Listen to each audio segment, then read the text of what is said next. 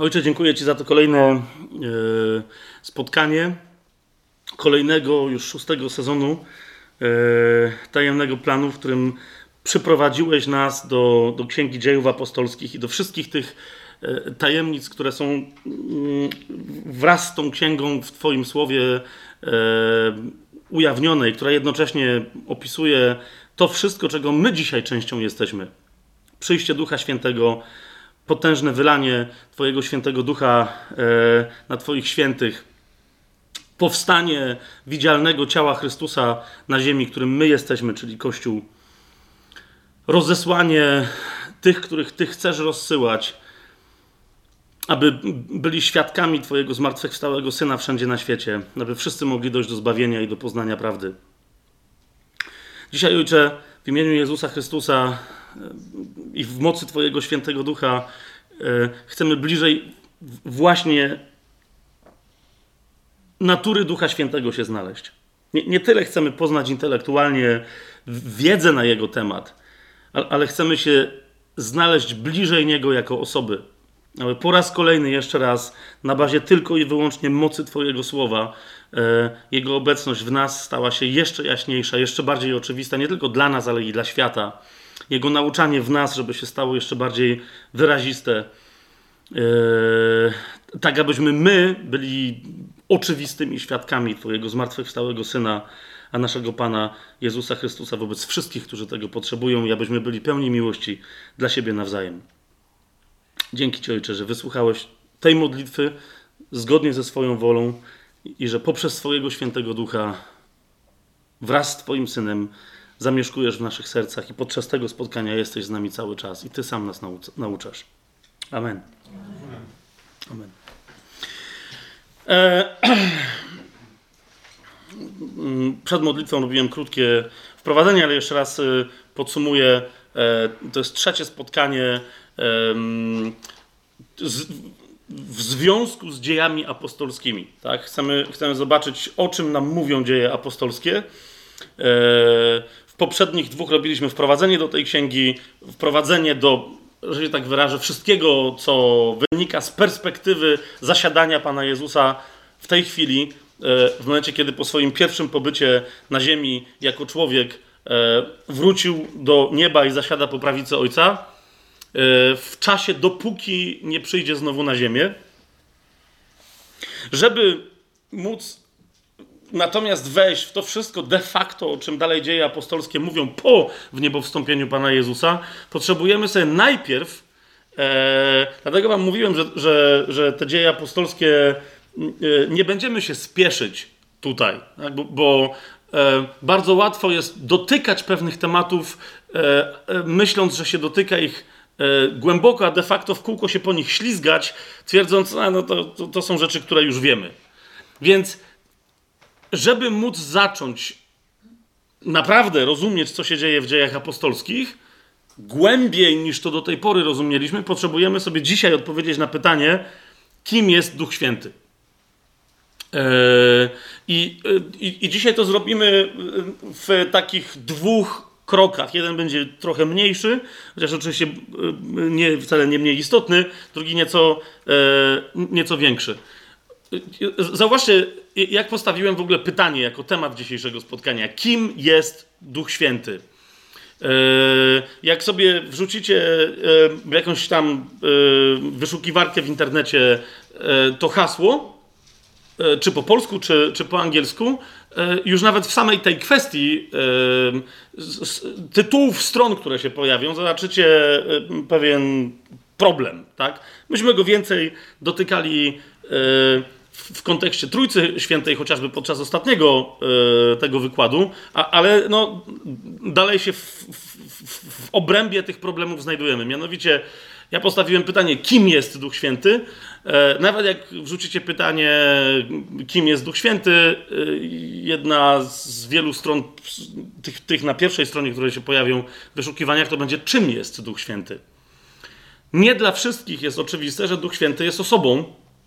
I e, bywa tak, co zauważyłem, że chrześcijanie, mając świadomość, wyznając także bóstwo i osobowość Ducha Świętego, często, kiedy sięgają z tego rodzaju jakichś takich dziwnych źródeł nauczania, bywa, że jakby wiedzą intelektualnie, że Duch Święty jest kimś, ale de facto w swojej praktyce modlitewnej, w, w duchowości, jaką de facto ży, żyją, mimo wszystko traktują Ducha Świętego, jakby był czymś. I dlatego nie chcę zostawić odpowiedzi na pytanie, kim jest Duch Święty, e, z taką, wiecie, przestrzenią, że no to jest oczywiste, że Duch Święty jest osobą. Jest oczywiste, tak? Niemniej, gdyby ktoś z Was potrzebował e, z tą oczywistą, z tą oczywistością w swoim wyznaniu wiary, w swojej relacji do Ducha Świętego się zmierzyć, to potrzebujemy najpierw do tej rzekomej oczywistości osobowości Ducha Świętego e, podejście się jej przyjrzeć. E, zauważcie, nie powiedziałem, że chodzi mi o rzekomą osobowość, ale o rzekomą oczywistość. Tak? Bardzo wielu, jak spytasz normalnego chrześcijanina, nieważne z jakiego będzie wyznania, jakiej denominacji i tak dalej, jak go zapytasz, czy wiesz, że Duch Święty jest osobą, że oczywiście, że tak. Oczywiście, że tak. To jak Duch Święty wygląda w takim razie, w Twoim wyobrażeniu? Pomyślcie o tym. I teraz to jest takie, e, no jak Duch Święty wygląda? Jak gołębica? Podczas gdy te wszystkie fragmenty, gdzie niektórzy mówią, że Duch Święty się objawił jako gołębica, mówią, że się nie objawił jako gołębica, ale tak jakby, wyglądający tak jakby gołębica. Było coś podobnego, tak? Kiedy się pojawiły języki e, jakby z ognia nad głowami apostołów, to po pierwsze nie był żaden ogień, a po drugie to też nie był Duch Święty, tylko to był pewien aspekt jego pojawienia się. Jednocześnie był, wiecie, aspekt cały dźwiękowy, szum, potężny i tak dalej, i tak dalej. Niemniej, niemniej, fakt ten, że nam jest trudno sobie wyobrazić Ducha Świętego, powoduje, to jest jeden z elementów zwyczajnych ludzkich, że no właśnie, nie do końca nie wiemy, jak go, nie wiemy, jak go traktować. Otóż pierwsze, e, co, e, zanim pójdziemy do, do, pisma, tak, ale pierwsze, co, gdzie bym chciał rzucić i wam, i sobie wyzwanie, to jest, to jest takie pytanie, bo, bo, bo, widzicie, to co teraz powiedziałem, niektórzy z was kiwają głowami, no, no rzeczywiście tak jest. I, i, I, wiele osób kiwa głowami i mówią, no rzeczywiście tak jest, Ducha Świętego trudno sobie wyobrazić. Zauważcie, jak złudnym wrażeniem jest, że łatwo jest sobie wyobrazić Ojca. Gdzie macie dokładny opis Ojca w Biblii? I teraz wiele osób mówi, że no ale bo przecież On musi wyglądać tak jak człowiek, bo, bo Pan Jezus powiedział, kto mnie widzi, widzi też i Ojca. Niemniej zauważcie, w jakim kontekście to powiedział. Powiedział to do chłopa, który właśnie wcale nie widział, że widzi. Tak? I nie wiedział, że powinien wiedzieć, że to jest ojciec. Poza tym, objawienie się Jezusa w ciele jest objawieniem tego, kim jest ojciec, a niekoniecznie tego, jak on, jak on wygląda. Ale to jest nasze proste przełożenie. Że my również o Jezusie, bo, bo widzicie, jak wygląda ojciec? A teraz moje pytanie do ciebie brzmi: a jak wygląda Jezus? Jak wygląda Jezus? Widzisz, i teraz, no, no już bez przesady, no już Jezus to wiemy, jak wygląda. Tak? No, no, no nie. Ilu, ile, ile oczu ma Jezus? Według Biblii. Siedem. Tak jest baranek opisany. On jest dokładnie tak opisany. Tak? Jeden z aspektów tego, y, jak można go postrzegać w niebie, to jest to, że ma siedmioro oczu. No i teraz weź, no i ma siedem rogów. I jest barankiem, który jest lwem. Weź się teraz połap w tym wszystkim. Ma siedmioro oczów, ale te oczy nie są takie jak nasze oczy, ponieważ mimo, że jest ich siedmioro, to one są jak jeden płomień ognia, co jest niezwykle istotne. Dzisiaj przypuszczam, że do tematu oczów Pana e, e, nie, nie zdołamy dotrzeć. To będzie wtedy, jeżeli nie dzisiaj, to na pewno następnym razem. Tak? Dlatego, że już tak zupełnie, zupełnie na marginesiku na razie tylko zaznaczam, dlatego, że oczy baranka żyją swoim własnym życiem, ponieważ oczy są duchem świętym. Ale na razie zostajemy przy samych wyobrażeniach. Tak? Na razie, widzicie, w niebie wszystko, tron, na którym siedzi Bóg, składa się z żywych istot. Tak? On, on nie jest nieżyjący, to nie jest krzesełko, tak jak ja na nim siedzę. Więc jeszcze raz moje pytanie brzmi, to jak wygląda Jezus? Zauważcie, Jan, który świetnie wiedział, jak wygląda Jezus, przy pierwszym spotkaniu z nim, które opisuje w Księdze Objawienia jako Jezusem niebieskim, pisze, że, że pojawił się ktoś jakby syn człowieczy, który, pamiętacie, i że i opisuje zjawiska i mówi, no, no, ja wiem kto to jest, ale to nie do końca jest, on nie, nie do końca wygląda tak jak ten, którego znałem tutaj na ziemi, który utaił i zataił, schował przed naszymi oczami swoją pełną chwałę. Więc jeszcze raz, więc jeszcze raz. Dlaczego o tym mówię? Bo jak sobie zaczniemy uświadamiać, jak trudny do pojęcia, do obejrzenia oczyma wyobraźni, a nawet i sercem, w duchu, jak trudny do, do ogarnięcia umysłem e, jest Jezus, to, to on jest tak samo trudny do ogarnięcia jak, jak ojciec i tak samo trudny do ogarnięcia jak duch. Być może, być może w naszej relacji z Jezusem czy z Ojcem my ich osoby i ich majestat umniejszamy. Wiecie o co mi chodzi? Oczywiście, że Bóg przychodził, przychodzi do nas tak jak niegdyś to było zarezerwowane tylko dla wybranych, tak jak do Mojżesza, żeby rozmawiać z nim twarzą w twarz, jak przyjaciel z przyjacielem. I my dzisiaj mamy tę łaskę. Tylko to, że my mamy taką łaskę, wcale, rozumiecie, to nie pomniejsza Boga. To powinno nas tylko wbić dosłownie, wmiażdżyć w jeszcze większą pokorę. Jak wspaniały jest ten nie do ogarnięcia Bóg, który pozwala mi się w tej osobistej relacji ogarnąć, tak że mogę nawet wpaść w pychę myślenia, że go ogarniam, co jest niemożliwe. Ok? Więc kiedy o tym mówimy, e, to celowo próbuję naruszyć również oczywistość tego, że Jezus jest taki łatwy do, wiecie, do wyobrażenia i do ogarnięcia bo nie jest. Teraz, jak już to mamy, to gdyby Pan Jezus się nie pojawił jako człowiek, zauważcie, ile macie ewidentnych opisów e, tego, że Jezus to jest konkretna osoba, które by się na tym koncentrowały. No nie ma, nie ma w zasadzie żadnego, wiecie, żeby wyjaśniał, że to jest prawdziwa osoba. Dlaczego? Bo kiedy widzisz prawdziwą osobę, która działa jak prawdziwa osoba, się nie zastanawiasz, czy to jest prawdziwa osoba. No bo ej, kto miałby tak działać. ok? I w tym sensie Duch Święty również w Biblii, chociaż jest przedstawiany bardzo konkretnie i, dzisiaj sobie o tym e, powiemy, ale, ale e, wiecie, niektórzy celowo tworzą taki rodzaj e, rzekomego błędu. Mówią, no ale gdzie jest dokładnie powiedziane, że? A gdzie jest dokładnie powiedziane, kiedy patrzycie na mnie, że ja jestem prawdziwą osobą? Jako nie, nie boską, normalną, tak? Gdzie? Gdzie jest moja definicja? Kto majestatem pańskim potwierdził, że rozumiecie, no jest takie, no ale po co potwierdzać? Już widać, że chłop siedzi, gada, mądrze czy głupio, nieistotne, ale no widać, że w miarę to z niego wychodzi, tak? Zwłaszcza te głupie rzeczy. Jest za to odpowiedzialny. To tyle, masz już, już masz osobę działającą, tak? A więc wszystkie te fragmenty, które nam przedstawiają kogoś jako osobę działającą, świadczą o jej osobowości. To jest, to jest proste, tak?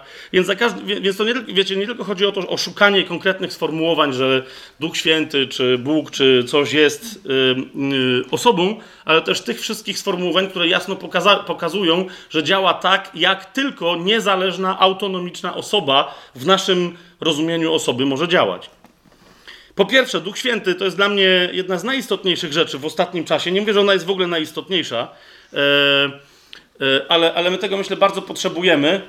Duch Święty po pierwsze posiada swoją wrażliwość. To, to jest jedna z cech, wrażliwość w komunikowaniu się z ludźmi. Ok? I, I ta wrażliwość ma różne aspekty. Oczywiście, wiecie, to jest ten sam Bóg, Jezus ma tę wrażliwość i Ojciec ma tę wrażliwość, my często o tym zapominamy. Że niektórzy się tak zapętlają w rozważaniach, czy aby na pewno Bozia mnie kocha. Oczywiście one czasem są nazwane profesjonalnie, czy ojciec w relacji ze mną, ale to, to, się wszystko do tego sprowadza. Ja, ja, ja, mnie, mnie, mnie, moje, moje, moje, cały czas, tak? Czy Bóg aby na pewno tak mnie kocha, jak mnie wszyscy zapewniają, że mnie kocha?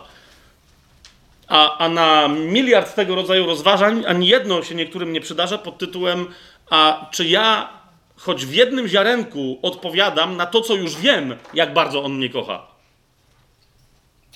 Wiecie, co mi chodzi? Wrażliwość ojca. Tak? To jest jedna z rzeczy, które myślę w nauczaniu, której, której jako tematu w ogóle brakuje dzisiaj w kościele. Wrażliwość ojca, jego potrzeba, żeby być kochanym warunek rozpoznanie Jego wrażliwości i kochanie Go jako warunek doświadczenia Jego miłości w sobie. Wiecie o co mi chodzi? Yy, cały czas ludzie mówią, ale ja jeszcze bardziej potrzebuję doświadczyć, że Bóg mnie kocha, ja jeszcze bardziej, jeszcze bardziej. Rozumiesz, dopóki nie wejdziesz z kimś, kto cię kocha, nawet z człowiekiem, w relację, w ramach której zaczniesz odwzajemniać mu tę miłość, to nie chodzi o to, że on cię bardziej nie może pokochać, tylko ty nie, może, nie masz więcej przestrzeni, żeby bardziej to poczuć. Czy to jest jasne, co, co, co mówię? Tym bardziej, ponieważ my jesteśmy stworzeni na obraz i Boże podobieństwo, mm, e, to, to tym bardziej to, źródłem tego jest właśnie relacja z Bogiem. Tak? Tym więcej możesz doświadczyć Jego miłości, im więcej ta Jego miłość budzi Twojej miłości do Niego i im więcej Mu jej okażesz. Wtedy. A niektórzy, wiecie, siedzą w jakiejś takiej pozycji, daj mi wszystko, co masz, a ja wtedy ocenię, czy, czy, czy pokocham w drugą stronę. Daj spokój. Daj spokój. Nawet psa tak nie traktujesz. Ale dziś nie mówimy o Ojcu, nie mówimy o Panu Jezusie i, i ich wrażliwości, tylko mówimy o Duchu Świętym e, jako, o jednej, e, jako o jednym z takich najbardziej oczywistych w Słowie Bożym, e, jednym z oczywistych aspektów e, osobowości Ducha Świętego. W liście do Efezjan na przykład Paweł e, posługuje się bardzo konkretnym sformułowaniem, to jest e, czwarty rozdział listu do Efezjan, 30 werset. Mówi, tam jest kontekst y, cały w 29 wersecie, mówi, żadne plugawe słowo niech nie wychodzi z waszych ust, lecz tylko dobre dla zbudowania, aby przynosiło łaskę słuchającym i, i w kontekście całego tego, tego rodzaju nauczania mówi i nie zasmucajcie Bożego Ducha Świętego. I nie zasmucajcie Bożego Ducha Świętego. Yy, I ten wyraz tu naprawdę oznacza spowodowanie, że, że ktoś, będąc świadkiem czegoś, doznaje smutku z tego powodu, co widzi. Wiecie o co mi chodzi? Nie możesz zasmucić na przykład tego okna, jak na nie naplujesz. Możesz zasmucić właściciela tego okna, że co mu plujesz po oknach. Co za w ogóle chamy przyszły na to spotkanie. Ale, ale nie zasmucisz okna, rozumiesz? Bo okno nie jest kimś, żeby się miało tak czy inaczej czuć z powodu Twoich akcji. Ducha Świętego można zasmucić swoimi akcjami, i Duch Święty mówi: uważajcie, nie zasmucajcie Ducha Świętego. W Ewangelii y, Mateusza Pan Jezus y, y, i teraz to, co przeczytam, bo, już niektórzy z Was pewnie wiedzą, co chcę przeczytać, ale chodzi mi o to, że, że, że odepnijcie to, co teraz przeczytam, od znanych sobie teologicznych, mniej czy bardziej mądrych dywagacji na temat grzechu przeciwko Duchowi Świętemu. Okay? Bo, bo chcę przeczytać fragment, w którym Pan Jezus mówi, że istnieje coś takiego jak grzech przeciwko Duchowi Świętemu. I tam wiecie, trwają. My jeszcze o tym grzechu będziemy mówić, no bo y, dzieje apostolskie każą nam między, pochylać się nad różnymi tematami związanymi z Duchem Świętym. Między o grzechu przeciwko Duchowi Świętemu będziemy mówić. Chcę tylko, żebyście zobaczyli, usłyszeli w tym fragmencie nie to, że Pan Jezus mówi, że jest takie zagadnienie teologiczne i haha, teraz rozkminiajcie, co to jest, tylko zobaczcie, że Pan Jezus przede wszystkim mówi to w miłosnej relacji z Duchem Świętym, w trosce o Niego. To jest 12 rozdział Ewangelii Mateusza, 31 mm, i 32 werset. Dlatego mówię wam, to Pan Jezus mówi, każdy grzech i bluźnierstwo będzie ludziom przebaczone. Ale bluźnierstwo przeciwko duchowi nie będzie ludziom przebaczone. I ktokolwiek powie słowo przeciwko synowi człowieczemu, jeszcze raz powtarzam, to mówi sam osobiście syn człowieczy o sobie. I ktokolwiek powie słowo przeciwko synowi człowieczemu, będzie mu przebaczone ale kto mówi przeciwko Duchowi Świętemu, nie będzie mu przebaczone ani w tym świecie, ani w przyszłym. Jeszcze raz, co to jest grzech przeciwko Duchowi Świętemu, o którym też inni ewangeliści mówią, to będziemy kiedy indziej rozważać, ale, ale po, posłuchaj głosu Jezusa w tym. Tak? Po co on to mówi? Oczywiście, żeby nas ostrzec, ale zauważ, z jakiej relacji on to wypowiada, z jakiego odniesienia do Ducha Świętego, z jakiej więzi z nim. W dziejach apostolskich w piątym rozdziale znajdujemy sławne wydarzenie. Od trzeciego wersetu będę czytać, w którym e, Duch Święty osobiście się nie wypowiada, ale znowu wypowiada się e, głównie Piotr e, na, na temat tego, co ktoś zrobił Duchowi Świętemu. Właśnie. Jemu osobiście. To jest, pamiętacie, ta scena, kiedy Ananiasz z Safirą sprzedali yy, yy, majątek, ale nie wszystkie pieniądze postanowili oddać Kościołowi. Chociaż nikt ich nie zmuszał, yy, żeby wszystkie oddawali, ale nie tylko, że nie oddali wszystkich pieniędzy, to jeszcze postanowili, że nie powiedzą tego, że to nie są wszystkie pieniądze. No i tu powstał problem. I teraz, to jest piąty rozdział dziejów apostolskich, trzeci werset. Piotr w takim kontekście Ananiaszowi, który, który, który z taką swoją wypowiedzią przyszedł, zauważcie, co Piotr mu mówi. Ananiaszu, dlaczego szatan tak napełnił twoje serce, żebyś okłamał Ducha Świętego i odłożył sobie część pieniędzy za ziemię? E, zauważcie, Piotr nie ma pretensji, on nie ma pretensji swoich o nic do Ananiasza, ale mówi mu wprost, okłamałeś Ducha Świętego. Nie można okłamać rzeczy. Wiesz o co mi chodzi? Nie można okłamać yy, energii. Nie można okłamać prądu w gniazdku, tak? Możesz go puścić, nie wiem, w inny kabel, ale nie możesz. Po prostu on nie wie, co to jest prawda, nie odróżnia prawdy od fałszu. Duch Święty jest tym, który jest przez Pana Jezusa nazwany Duchem Prawdy. Jeżeli my umiemy rozróżniać, e, o tym jeszcze będziemy więcej mówić, jeżeli my umiemy naprawdę odróżniać e, fałsz od tego, co realne i tego, co prawdziwe, dobro od zła, to, to jest zasadniczo e, robota w nas Ducha Świętego. Więc on mówi, y, y, czemu szatan tak napełnił twoje serce, żebyś okłamał Ducha Świętego? I w czwartym wersecie, kontynuując, mówi, zauważcie co? Czy to, co miałeś, nie było twoje, a to, co otrzymałeś za sprzedaż, czy nie pozostawało w twojej mocy? Dlaczego dopuściłeś to do swojego serca? I teraz popatrzcie, wcześniej powiedział, okłamałeś Ducha Świętego, a teraz nie tylko, więc mówi o Duchu Świętym jako o osobie, ale o boskiej osobie, ponieważ powtarza, nie okłamałeś ludzi, ale Boga.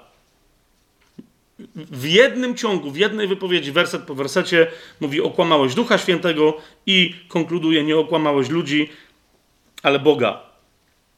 Yy... I w dziewiątym wersecie, y, kiedy, bo, bo Ananiasz przyszedł sam bez swojej żony, kiedy ona y, dotarła na, na, to spotkanie, Piotr znowu do niej mówi, to jest, to jest ten sam piąty rozdział dziejów apostolskich, dziewiąty werset. Piotr powiedział do niej, dlaczego się ze sobą zmówiliście, aby wystawić na próbę Ducha Pańskiego. Wystawić na próbę y, w, w aramejskim, którym oni tam zapewne mówili, czy w hebrajskim, oznacza kusić również. Nie tylko testować kogoś, ale kusić. Okay? Zresztą w języku greckim e, e, kuszenie, e, jest tam jeden taki czasownik, który, w którym na przykład Jakub się e, posługuje, kiedy mówi, że, że cieszcie się, kiedy jesteście próbowani, ale równie dobrze można przetłumaczyć e, tamto zdanie jako cieszcie się, kiedy jesteście kuszeni. Tak? Bo po prostu pokusa jest próbą, a próba jest zawsze jakiegoś rodzaju pokusą. Tak? A, e, a Piotr pyta tutaj e, Safirę, mówi, no co, co wam do głowy przyszło, że, że, że, że Ducha Świętego postanowiliście próbować wystawiać na próbę i kusić? Serio? Serio? Albo nie wiecie, że Duch Święty jest Bogiem, jest osobą i się nie da, albo wiecie, ale wtedy tym bardziej, co wyście myśleli? W dziejach apostolskich, e, w siódmym rozdziale, skoro już tutaj jesteśmy, Szczepan zasadniczo ginie, dlatego że w pewnym momencie nie mówi y, tym, którzy go słuchają, o ich relacji do, do, do Boga Ojca czy do Pana Jezusa, ale mówi im o ich relacji do Ducha Świętego. Y, I to powoduje, że, że podrywają się przeciwko niemu y, wyznawcy, juda, przywódcy wy, wyznawców judaizmu, którzy go słuchają. To jest siódmy rozdział dziejów apostolskich. Mm, 51 werset. Szczepan do słuchającego go San, Sanhedrynu mówi: Ludzie twardego karku, nieobrzazanego serca i uszów. Wy zawsze sprzeciwiacie się Duchowi Świętemu. Jak wasi ojcowie, tak i wy. Wy zawsze sprzeciwiacie się Duchowi Świętemu. Zapamiętajcie sobie ten. Yy, to zdanie, bo y, tu Szczepan za bardzo nie podaje dowodów biblijnych, chociaż w całej swojej wypowiedzi podaje mnóstwo dowodów biblijnych na to, o czym mówi, bo przedstawia historię Izraela. Y, ale to, to sformułowanie u tych wszystkich, którzy go słuchali, musiało jasno zabrzmieć w ich, w ich uszach, ponieważ mm, o sprzeciwianiu się Duchowi Świętemu w dokładnie w takiej formie mówi też Stary Testament, tak? Ale do, do tego jeszcze dzisiaj dojdziemy, tylko mm, żebyście pamiętali, że jak tutaj Szczepan to mówi, to nie tak zupełnie w, w powietrze, że taką ma konkluzję, tylko on też konkretnie, prawie że cytuje yy, dwa czy trzy fragmenty yy, Starego Testamentu. Ducha Świętego można, jak widzicie, zasmucić, można go oszukać, można go wystawiać na próbę, e, można mówić przeciwko niemu, można mu zbluźnić, tak jak nie jako idei świętej, ale po prostu tak, jak, tak jakbyśmy na, nawrzucali i obrazili jakąś konkretną osobę. I wreszcie e, list do Hebrajczyków. E, tam w, znowu w szerszym kontekście, którego teraz nie będziemy, nie będziemy za bardzo zgłębiać ale mówi e, w takim trudnym e, fragmencie, który znowu się z czym innym zwykle wiąże i tam ludzie pytają, często właśnie w tych, w tych niesławnych debatach na temat pewności czy niepewności zbawienia, to między innymi ten fragment powraca, ale na razie mówię, jak, jak, jak on się wam wiąże tylko z tym, to odłóżcie na razie tamte debaty, e, a zwróćcie uwagę na Ducha Świętego, jako kto jest przedstawiony przez Pawła w tym liście. To jest list do Hebrajczyków, 10 rozdział, 29 werset. Yy, I Paweł w nim zadaje pytanie, w zasadzie retoryczne: jak wam się wydaje, na ileż surowszą karę zasługuje ten, od tam innych, których podał wcześniej, na ileż surowszą karę zasługuje ten, kto by podeptał Syna Bożego, zbezcześcił krew przymierza, przez którą został uświęcony i znieważył ducha łaski. Tu są bardzo, trzy bardzo konkretne, e, precyzyjne sformułowania w języku, e, w języku greckim. Podeptać Syna Bożego, no możesz podeptać cokolwiek. Tak? To, jest, to jest istotne, że tu jest Syn Boży, ale możesz podeptać też jakiś symbol, flagę, niekoniecznie żywą osobę. Tak? Zbezcześcić krew przymierza. Znowu możesz po prostu zbezcześcić coś świętego. Ale ten trzeci czasownik, który tu się pojawia już jest, bardzo konkretnie, jest, jest wyrazem E, z wyzywania kogoś, tak? Stanięcia naprzeciwko jakiejś osoby i, i posłużenia się pod jej adresem słowami, które ona odbierze jako obraźliwe. Tak? Czyli te dwa poprzednie czasowniki podeptać, zbezcześcić, jakby okej, okay, ale tu mamy bardzo jasne znieważyć. Tak? Yy, I to dokładnie po, po, po grecku. To jest zresztą tylko jedyne miejsce chyba w Nowym Testamencie, z tego co pamiętam, gdzie się w ogóle ten czasownik pojawia, ale jak widzimy kontekst, w jaki on się posługuje w całym świecie mm, greckiej literatury mm, i słownictwa greki koinei i klasycznej, to, to po prostu chodzi o to, że, że, kto, że ktoś przed kimś stanął i, i, mu, i go zwyzywał po prostu, i go obraził werbalnie w taki sposób, że ta osoba, która była obrażana, wiedziała, że jest obrażana i poczuła się obrażona. Więc widzicie, y, y, to jest kolejny taki fragment, gdzie dla autora listu do Hebrajczyków jest rzeczą oczywistą, że Ducha Świętego można również e, obrazić. E, pod każdym względem następna rzecz to jest to, że rozumiecie, osoba działa, tak? W sposób autonomiczny, ma swoją wolę, podejmuje swoje decyzje, ma swoje przemyślenia, e, gromadzi zasoby, albo jej ma i się nimi swobodnie posługuje i tak dalej, i tak dalej. Po prostu, e, gdyby ktoś się nie zastanawiał nigdy nad tym, kim jest osoba, to to jest to, tak? Osoba e, ma autonomię i, i swobodę, to jest bardzo istotne, świadomego działania, tak? Zwierzę jest dzisiaj podczas tego wykładu z nami pies, tak? I on też ma swobodę działania, jak dostaje od, od, od, od swojego pana, czy zwłaszcza od swojej pani.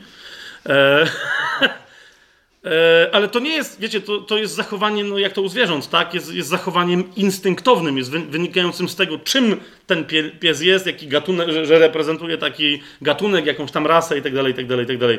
To, e, to nie ma niczego wspólnego z działaniem świadomym. Okej? Okay? E, więc, więc zwierzęta, nawet rzeczy czasami, wiecie, jak ktoś skonstruuje robota, program komputerowy, one mogą imitować inteligencję i świadome działanie, ale one nie są świadome, tak? E, my jeszcze o tym będziemy więcej mówić przy okazji y, zwiedzenia, tego ostatecznego zwiedzenia, z którym przyjdzie Antychryst, ale to będziemy o tym dopiero mówić e, przy Księdze Objawienia, właśnie na temat tego, jak istotne jest zrozumienie, czym jest świadomość i jak ją rozpoznać w osobie. Bo jednym z elementów E, oszustwa antychrysta wygląda na to, że będzie wmówienie ludziom, że świadomość jest czymś innym, po to, żeby zaczęli wierzyć, że rzeczy są osobami. W jednym z aspektów tego całego zwiedzenia, nazwijmy to, antychrysta. Ale dobra, teraz tego nie rozważamy, tylko chcemy zobaczyć, jak Duch Święty spełnia właśnie te, po prostu opis jego osoby, spełnia warunki te, tego, że go po prostu widać mm, jako osobę, czyli że jest autonomiczny i ma swobodę e, świadomego działania. E, chociażby w Ewangelii Jana w 14 rozdziale Pan Jezus y, w ogóle w czasie swojej ostatniej mowy bardzo dużo mówi o, o Duchu Świętym i dokładnie, yy, nawet się nie, po prostu przed, przedstawia go jako osobę, która ma przyjść po nim, jako po, jako, jako konkretnej osobie, która się objawiła światu. I on, dla niego to jest oczywiste, że Duch Święty jest kolejną osobą. Ona może przyjść w inny sposób niż przyszedł Jezus, tak? Ale w sensie swojego charakteru, on, on, on tu mówi o Jezusie parakletos, czyli pocieszyciel, adwokat, pomocnik, e, on, on mówi, to będzie kolejny parakletos. Ja jestem pierwszym parakletosem. On będzie drugim. On będzie robił to samo, co ja, tylko przyjdzie w inny sposób. Nie przyjdzie jako człowiek, ale będzie, bo jest osobą. I tak w 14 rozdziale 26, w 26 wersecie Ewangelii Jana, Pan Jezus mówi, pocieszyciel, Duch Święty, którego Ojciec pośle w moim imieniu, On was nauczy wszystkiego i przypomni wam wszystko, co wam powiedziałem. Zauważcie, e, ktoś powie, że no, a ja mam podręcznik, który mnie wszystkiego nauczył. E, to jest fajne. To jest fajne, bo nie, bo nie pamiętam takie rozmowy z ludźmi, że nie, Duch Święty o, nie jest osobą. Mówią, to, to nie, to chodzi o to, że książka też mnie czegoś nauczyła. Fantastycznie. Ale następnie jest wyraźnie powiedziane, że Duch Święty będzie rozpoznawał, co ty już wiesz, a co wiedziałaś, czy wiedziałeś, ale uległo zapomnieniu i przypomni ci te rzeczy, o których on wie, że ty wiesz, tylko co zapomniałeś, czy zapomniałaś. Wiesz, o co mi chodzi? Książka tego nie robi. Tak? I ty też nie możesz tego zrobić z książką, po prostu. Eee, więc tu, tu, jest bardzo konkretne nauczy i przypomni, bardzo konkretne działanie charakterystyczne, zwłaszcza to drugie, charakterystyczne tylko i wyłącznie dla osoby. W 15 e, rozdziale, też w 26 e, wersecie, Pan Jezus mówi, gdy jednak przyjdzie pocieszyciel, tu jest ten parakletos, e, gdy jednak przyjdzie pocieszyciel, którego ja wam poślę od Ojca, duch prawdy, który wychodzi od Ojca, on będzie świadczył o mnie. E, teraz co jest istotne, e, że następne zdanie brzmi, ale i wy będziecie świadczyć, bo jesteście ze mną od początku. Chodzi o to, że my, kiedy świadczymy, tylko i wyłącznie przyłączamy się do tego, co robi Duch Święty, bo on jest pierwszym, który świadczy, ale kiedy mówimy o tym, że on świadczy, to mamy dokładnie na myśli to samo, co my mamy robić, kiedy mamy świadczyć. Tak? Świadek to jest ktoś, kto z tego wszystkiego, co wie, wybiera w danej konkretnej sytuacji to, co jest potrzebne do przekazania, do zakomunikowania komuś innemu i zaświadcza, że to, co mówi, jest prawdą na temat kogoś, w tym wypadku na temat Pana Jezusa. Jasne to jest? Żeby być świadkiem, nie możesz sprowadzić do sądu kogoś, kto jest nieprzytomny i powiedzieć, e, wysoki sądzie, tutaj ten chłop, który leży w śpiączce, widział zdarzenie. Mamy prawniczkę z nami, sąd co wtedy powie? No to, to zwariowaliście, no ale co z tego? No fajnie, że widział. To wy świadczycie o tym, że on widział, a ja nie wiem, co on widział, bo on nic nie może powiedzieć. Tak? Żeby być świadkiem, żeby świadczyć, trzeba być yy, w pełni władz umysłowych, trzeba, trzeba, trzeba mieć swobodę świadomego działania i podjęcia odpowiedzialności za to, o czym się świadczy. Tak? Dalej, w 16 rozdziale Ewangelii Jana, w 8 wersecie mamy o, o, Duchu Świętym powiedziane, że kiedy On przyjdzie, będzie przekonywać świat o grzechu, o sprawiedliwości i o sądzie. Tu jest słowo, które oznacza nie tylko, że, że wiecie, że ktoś przekaże informację, ale że będzie oceniać, na ile ta informacja na ciebie wpłynęła. I dopóki nie wpłynie tak, jak ten, kto ci ją przekazuje, zamierzył, to będzie nalegać i będzie ją powtarzać i przekazywać na inne sposoby, aż wpłynie tak, jak on chce, żeby wpłynęła. No, że jest kolejne działanie, które jest charakterystyczne tylko i wyłącznie dla, dla funkcjonującej normalnie, yy, świadomie dorosłej osoby. Tak? On będzie przekonywać o grzechu, o sprawiedliwości yy, i o sądzie. I potem w, w 13, w 14 wersecie są znowu kolejne e, czasowniki, które pokazują, że Duch Święty robi coś, co tylko osoba i to, i to wielce dojrzała. E, nie, nie, nawet nie każda ludzka, co, co może robić. Gdy przyjdzie On, Duch Prawdy, wprowadzi was we wszelką prawdę. Nie będzie bowiem mówił sam od siebie, ale będzie mówił to, co usłyszy. Więc widzicie, macie kogoś, kto słucha, przetwarza to, to, to, co słyszy, przekazuje dalej, ale zobaczcie, co się dzieje, i oznajmi wam przyszłe rzeczy, on mnie uwielbi, bo weźmie z mojego i wam oznajmi. E, no to nawet nie będziemy każdego z tych czasowników rozważać, ale zauważcie, to jest ktoś, kto słucha, kto mówi, coś bierze, przekazuje następnemu i jest kimś, kto, kto uwielbia, zwłaszcza w kontekście mm, ostatniej mowy Pana Jezusa, w której tutaj się znajdujemy, w której ci, którzy uwielbiają, to jest ojciec, który uwielbia syna i syn, który uwielbia ojca. I on mówi, i jest jeszcze trzeci, który mnie też uwielbi, tak jak ja teraz widzicie, że zostałem przez Ojca uwielbiony i Jego uwielbiłem. Trójca wzajemnego uwielbienia, które jest wywyższeniem w miłości. Po prostu. To jest Bóg. I Duch Święty jest w samym, w samym środku tych zdarzeń.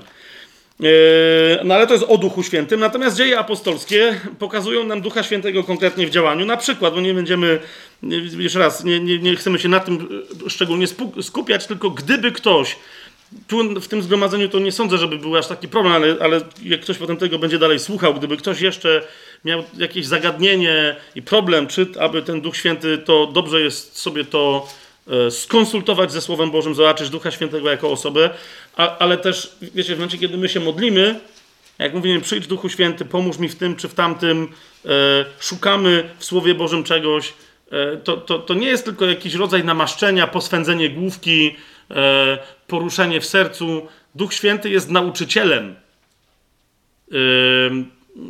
I teraz jest pytanie, jak wchodzisz na modlitwę, czy jesteś świadomą osobą ty, że wchodzisz na spotkanie z nauczycielem. Wyobraź sobie, że wchodzisz na spotkanie no nie z kimś, po prostu no z jakimś nauczycielem, ale sam na sam. To będziesz się tak zachowywać jak na, na, na, na swojej modlitwie? Nie chodzi mi o wiesz, zachowanie zewnętrzne, ale, ale o twoją wewnętrzną postawę. Przychodzisz do kogoś, bo ktoś jest gotowy cię uczyć i ty potrzebujesz jego wiedzy. Czy tak wchodzisz na modlitwę? Rozumiesz, mówisz dzień dobry, witam. A Duch Święty mówi, dobra, wyluzuj, przecież jesteśmy na ty. No nie? Mówisz, no ja wiem, ale... I tak dalej. Czy, czy po prostu, nie? Że mówisz, przyjdź Duchu Święty i, i czekasz na zjawiska atmosferyczne w swojej duszy czy, czy w swoim ciele. Hmm? Bo jak tak, to, to, wtedy, to wtedy nie, to wtedy oczekujesz prądu, nawet jeżeli w wyznaniu wiary masz, że Bóg to też duch i, i to jest osoba. Zacznij traktować Ducha Świętego wreszcie jak osobę, naprawdę. A on wtedy będzie mógł wreszcie zrobić z tobą to, co Pan Jezus dawno obiecał, że powinno być zrobione. I ze mną też. Yy, spójrzcie, w dziejach apostolskich w 13 rozdziale mamy opisaną konkretną sytuację. Która niestety jest bardzo, bardzo dużą rzadkością dzisiaj w kościele, a powinna być yy, normalnością. Mianowicie mamy napisane, yy, że yy, prorocy i nauczyciele w pewnym momencie jawnie pełnili służbę. To jest dobre pytanie, co oni robili, że, że pełnili służbę jawnie wobec całego kościoła. Tak? I pościli wraz z tym jawnym pełnieniem służby. A wtedy powiedział im Duch Święty. Zobaczcie, tu macie konkretnie Ducha Świętego, który mówi swoim głosem. Teraz ja wiem, że niektórzy mi powiedzą, no, ale dlaczego mówisz, że to jest rzadkość? Przecież dzisiaj do nas też Duch Święty mówi. Zobaczcie, dzisiaj do nas Duch Święty yy, może mówi, ale mam wrażenie, że najczęściej to ludzie mówią, że Duch Święty coś mówi. Duch Święty mi powiedział, że coś tam, Bóg mi powiedział, że coś tam. A potem, jak, jak weryfikujemy, to już nie ma czasu, żeby zweryfikować, bo do czasu, kiedy, kiedy, kiedy byśmy mogli coś zacząć weryfikować, to ten ktoś, czy sami siebie zarzucamy 15 innymi sformułowaniami, że jeszcze Duch Święty powiedział mi to i tamto, i, i w kółko jesteśmy na etapie, że Duch Święty nam mówi kolejne rzeczy, ale nigdy, albo prawie nigdy, niektórzy nie dostrzegają, które te rzeczy konkretnie się wypełniły. Po, po, teraz, wierz mi, to nie jest krytyka żadna z mojej strony. Chodzi mi o jakieś takie, wiecie, teraz cwaniakowanie, tylko po prostu, żeby się obudzić wreszcie w tej kwestii. Tak? Tu, kiedy Duch Święty powiedział, i zaraz sobie przeczytamy, co powiedział, e, gdzie też powiedział też coś o sobie, to jest bardzo istotne, to następnie stały się rzeczy, które powinny być wzorcem dla funkcjonowania Kościoła zawsze, także i dzisiaj, a nie są. A nie są. Być może dlatego właśnie, że, że nie chcemy traktować Ducha Świętego tak, jak On chce być traktowany i tak jak od początku to było w, w Bożym zamyśle. Ale nawet w swojej praktyce, e, jeżeli ktoś z Was prowadzi dziennik, e, na przykład ludzie to różnie nazywają, dziennik duchowy, czy modlitewny, czy dziennik proroctw. Ostatnio słyszałem nauczanie, które zupełnie jakoś mnie tam niespecjalnie poruszyło, w sensie posłuchałem go trzy minuty i przestałem, bo myślałem, że będzie o czymś innym, ale tytuł mnie jego poruszył. Mianowicie odkurz swoje dzienniki. I chłop tam dobrze zaczął, potem poszedł w jakąś w ogóle dziwną stronę, ale chodzi mi o to, że to, to jest to. Zobacz, jeżeli do siebie Duch Święty mówił, i nie wiem, jak długo jesteś chrześcijanką czy chrześcijaninem, ale w momencie ktoś ci powiedział, albo właśnie sam Duch Święty ci powiedział, zapisuj to, co do ciebie mówię. E, to jak myślisz, e, po to, żeby to ci posłużyło przez następnych 20 minut po zapisaniu? Odkurz swoje dzienniki i zobacz, co, co tam było napisane na twój temat. Zobacz, jak pewne rzeczy już się wypełniły, i zobacz, że Twoje serce nigdy za to nie podziękowało. Miałaś prawdziwe proroctwo, czy miałeś prawdziwe proroctwo, ono się już wypełniło. Inne być może dlatego się nie wypełniają, bo kiedyś Duch Święty ci powiedział, że przyjdzie czas, że powstaną pewne warunki i powiedział ci, co masz zrobić z tymi warunkami. Ale ponieważ ty już nie pamiętasz o tamtym proroctwie, no bo ono było zapisane 7 lat temu, a ty masz teraz kolejnych 500 tysięcy fantastycznych słów, to mimo, że przyszły te warunki i można by zacząć działać, to nie wypełniasz proroctwa, w którym był jasno zarysowany plan działania dla ciebie, a być może nawet rozkaz. Wiecie o co mi chodzi? Warto zapisywać to, co Duch Święty do nas mówi na modlitwie, ale też warto do tego wracać co jakiś czas i patrzeć, co się dzieje, chociażby po to, żeby się nauczyć, że pewne rzeczy w ogóle nie musiały być zapisane, ale że inne rzeczy muszą być zapisane i te, które muszą być zapisane, prawdopodobnie muszą być zapisane po coś, po co? Po to, żeby do nich wracać. W tej konkretnej sytuacji tutaj powiedział Duch Święty: odłączcie mi Barnabę i Saula. Zauważcie, jak często my takie drobniutkie wyraziki jak mi e, wyłączamy i w ogóle nie odnotowujemy ich świadomie, a e, one wiele znaczą. Duch Święty nie mówi odłączcie Ojcu, nie odłączcie Panu Jezusowi, odłączcie Kościołowi, nie mówi odłączcie mi. Ja mam misję do wypełnienia i chcę ją wypełnić tą konkretną misję po, przy pomocy tych konkretnych ludzi. Odłączcie mi Barnabę i Saula do dzieła, do którego ja ich powołałem.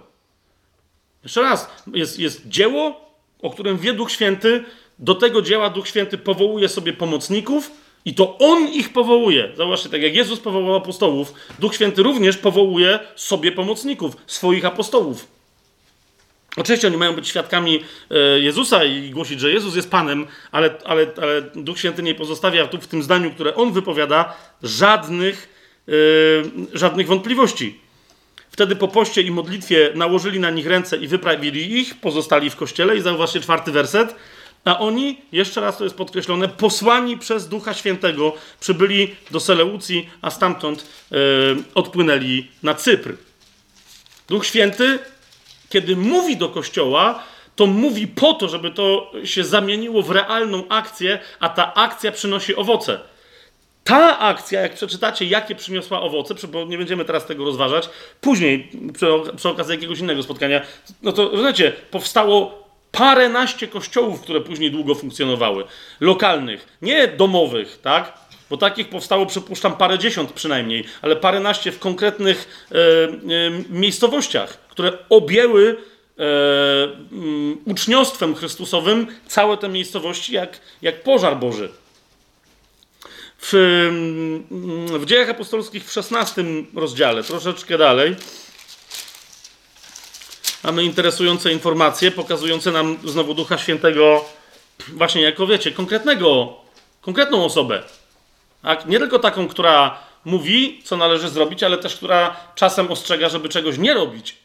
I, i, i mówi o tym radykalnie. Jasno. To jest 16 rozdział, 6 i 7 werset. Yy, tam trwa wyprawa. I tak kościoły utwierdzały się w wierze i każdego dnia wzrastały liczebnie, a kiedy przeszli Frygię i krainę galacką, Duch Święty zabronił im głosić Słowo Boże w Azji. Bardzo konkretnie, mieli, mieli dalej kierunek, a on powiedział: Nie, tam nie idziecie. Kiedy przybyli do Myzji, próbowali pójść do Bitynii, ale im duch znowu nie pozwolił. Natomiast kiedy trzeba było ich zainspirować, przychodzi, yy, daje sen to jest, to jest dziewiąty werset. W nocy Paweł miał widzenie, jakiś Macedończyk stał i prosił go, przepraw się do Macedonii i pomóż nam. Zaraz po tym widzeniu staraliśmy się wyruszyć do Macedonii, będąc tego pewni, że Pan nas powołał, abyśmy im głosili Ewangelię. Hmm? Duch Święty. Bardzo konkretna osoba, bardzo konkretnie e, e, działająca. Jeszcze parę wersetów, których potrzebujemy po to, żeby, jeżeli ktoś z Was by miał jeszcze, wiecie, jakieś w sobie jakieś tam rozdarcia, dziwne schematy, z którymi by musiał. Zauważ, z jaką ilością Słowa Bożego musiałoby Twoje serce i umysł przeprowadzić, musiałoby przeprowadzić dyskusję, żeby, żeby zacząć choćby lekko powątpiewać, czy, czy, czy Duch Święty jest osobą i jaką jest osobą. W liście do Rzymian w ósmym rozdziale jest o nim powiedziane. Y, to jest list do Rzymian, ósmy rozdział, wersety 26 i 27. Jest o tej wspaniałej osobie powiedziane, duch dopomaga naszej słabości. Jest nie tylko powiedziane, że ogólnie pomaga w naszej słabości, ale jak? Nie wiemy bowiem, o co powinniśmy się modlić, ani jak, ale sam duch wstawia się wówczas za nami w niewysłowionych westchnieniach. I teraz popatrzcie, a ten, który bada serca, wie, jaki jest zamysł ducha. Mówiąc jeszcze prostszym językiem, ten, który bada serca, czyli ojciec, wie, o co chodzi duchowi jaki jest jego zamysł. Wiecie, to, on, to, to nie jest, duch nie jest wyrazem zamysłu ojca. Ojciec wie, jaki jest zamysł ducha. Wyraźnie mówi o kimś innym, tak? On wie, jaki jest jego zamysł, ponieważ według woli Boga duch wstawia się za świętymi. Więc rozumiecie? Dobra, idziemy dalej. Pierwszy do Koryntian. Yy, drugi rozdział. Pierwszy do Koryntian, drugi rozdział. Yy, no, cały, okej, okay, ale to w pierwszym do Koryntian dwa, werset, dwa, dwa fragmenty sobie pokażemy bardzo charakterystyczne i to będzie tyle. Pierwszy do Koryntian, drugi rozdział, yy, dziesiąty werset i następny. Paweł tam mówi, że nam tam coś zostało objawione, nie będziemy teraz tego rozważać. I mówi, nam zaś Bóg objawił to poprzez swojego ducha. I tu często zapominany przez wielu e, fragment i zdanie, które mówi: Duch bowiem bada wszystko, nawet głębokości Boga samego. E, w innych tłumaczeniach mamy często słowo przenika i że jakby wiecie, że przechodzi przez coś, tak jak. Natomiast to słowo tu konkretnie oznacza, że on wykonuje zadanie takie, jak detektyw na przykład wykonuje, czyli zbiera dane analizuje je, łączy ze sobą informacje yy, i coś z tym potem robi, tak? Przechadza się i, i poznaje, zwiedza na przykład też, tak? Bada, zajmuje się czymś w sposób świadomy, zbierając informacje. I on przenika w ten sposób, badając najgłębsze głębie yy, istoty Boga. I dalej jest powiedziane, bo kto z ludzi wie, co jest w człowieku oprócz ducha ludzkiego, który w nim jest, Później y, y, y, odwołam się do, do pewnego fragmentu z listu z księgi Hioba, e, w której on mówi, że jedyne co, że, że istnieją pewne tajemnice, które można znać tylko duch ludzki i do tego się Paweł tutaj odwołuje. Że mówi, nikt, nawet aniołowie nie wiedzą do, do końca, co się dzieje w człowieku, z wyjątkiem ducha ludzkiego, które, którego Bóg człowiekowi dał. Tak? Ale ten duch to, bo, bo, bo niektórzy często mylą kwestie, jeszcze o tym będziemy mówić, mylą ducha Bożego z duchem ludzkim w Biblii. Tak? Tu, on, a, a tu Paweł mówi wyraźnie, kto z ludzi wie, co jest w człowieku oprócz ducha ludzkiego, który w nim jest, tak samo i tego, co jest w Bogu, nikt nie zna oprócz ducha Bożego. My zaś nie przyjęliśmy ducha świata, ale ducha, który jest z Boga, żebyśmy wiedzieli, które rzeczy są nam od Boga darowane. A o tym też nie mówimy a o tym też mówimy nie słowami, których naucza ludzka mądrość, lecz których naucza Duch Święty, stosując do duchowych spraw to, co duchowe. Więc widzicie, macie postać Ducha Świętego w konkretnym działaniu, braniu od Boga. Zresztą o czym Pan Jezus powiedział, że On z mojego weźmie i później wam da, a, a, a, później Pan Jezus tam tłumaczy, że jak powiedziałem, że z mojego, to dlatego tak powiedziałem, bo to będzie z ojca weźmie, ale co ma ojciec jest też moje, dlatego wam powiedziałem, że z mojego weźmie. E, w 15 chyba rozdziale e, Ewangelii Jana Pan Jezus tego tym mówi. Ale to jest świadome działanie, świadome działanie Ducha Świętego. I jeszcze w tym samym pierwszym do Koryntyny, jak jesteśmy i to To będzie tyle na ten temat, ale i tych fragmentów jest więcej. Oczywiście tych fragmentów jest, jest więcej, tylko pokazuję wam, że wiecie, jak, jak się czyta te sformułowania, nie wiem, jak ktoś miałby wpaść na to, że, że Duch Święty jest prądem na litość boską. To, to, to po prostu to urąga zwyczajnemu, zdrowemu rozsądkowi i, i, wiecie, umiejętności czytania ze zrozumieniem zwyczajnego tekstu. W pierwszym do Koryntian w 12 rozdziale w siódmym wersecie i dalej jest napisane każdemu dany jest przejaw ducha dla wspólnego pożytku. Jednemu bowiem przez ducha jest dana mowa mądrości, drugiemu mowa wiedzy przez tego samego ducha, innemu wiara w tym samym duchu. I niektórzy mówią, dobra, dobra, jasne, ale to, to nie ma jasnego sformułowania, że tu Duch Święty jest, e, że on tu coś aktywuje swoją decyzją. Doprawdy, bo cały ten, bo, bo, często właśnie i gęsto ten fragment jest przerywany przed jedenastym wersetem, w którym jest cała ta akcja tutaj podsumowana następująco, a to wszystko co było opisane w poprzednich wersetach, w zasadzie od początku 12 rozdziału. Paweł mówi, a to wszystko sprawia kto? Jeden i ten sam duch. I teraz najważniejsze sformułowanie, udzielając każdemu z osobna tak, jak sam chce. Jeszcze raz, jakie masz wyobrażenie na temat, załóżmy, że to jest pierwsze zdanie, jakie słyszysz o Duchu Świętym. Jakie masz wyobrażenie na jego temat? Że to jest ktoś, kto podejmuje mnóstwo akcji, sprawia wiele rzeczy i udziela różnym ludziom, każdemu z osobna, to, co chce, tak jak chce. Powiedz mi, Twoim wyobrażeniem jest więc fala elektromagnetyczna? Czy, czy raczej ktoś na podobieństwo ludzkie, na podobieństwo osoby?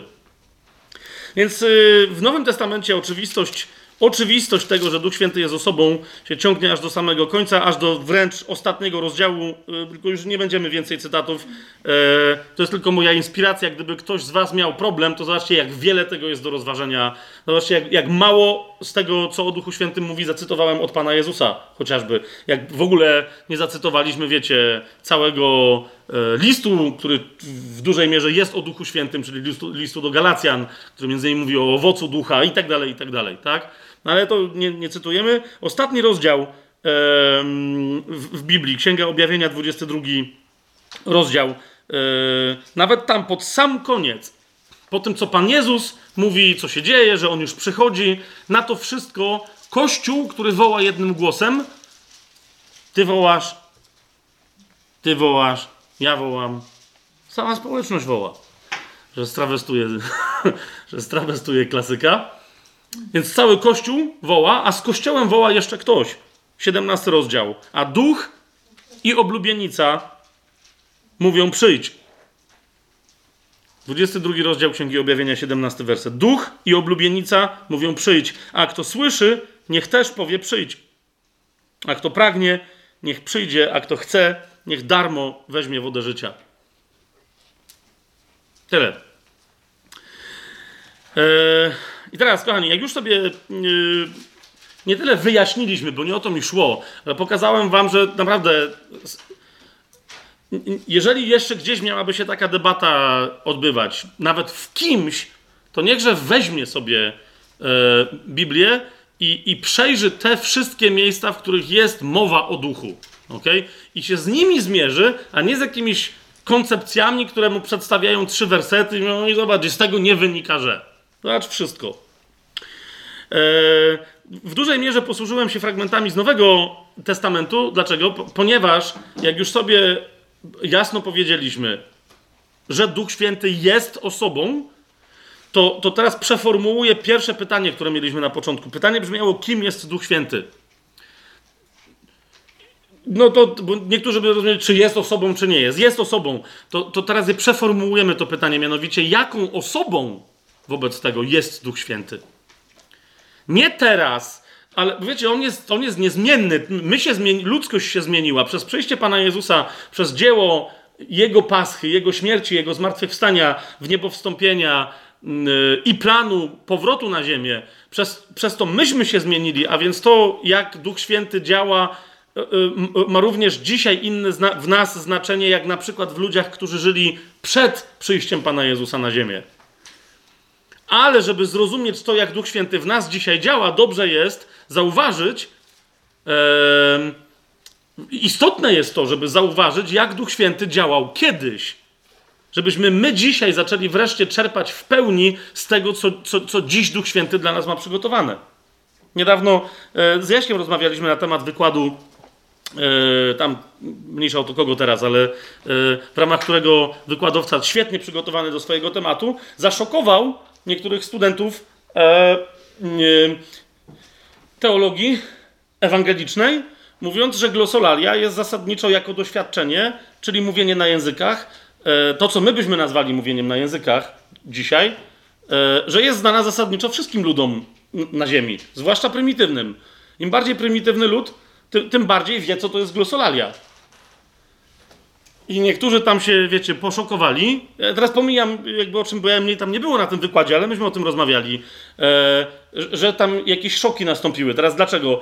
E, dlatego, że rozumiecie, fakt, że coś jest zjawiskiem naturalnym, okay, nie znaczy, że to, z czym przychodzi Duch Święty, to jest to samo, bo wtedy to by było tylko zjawisko naturalne.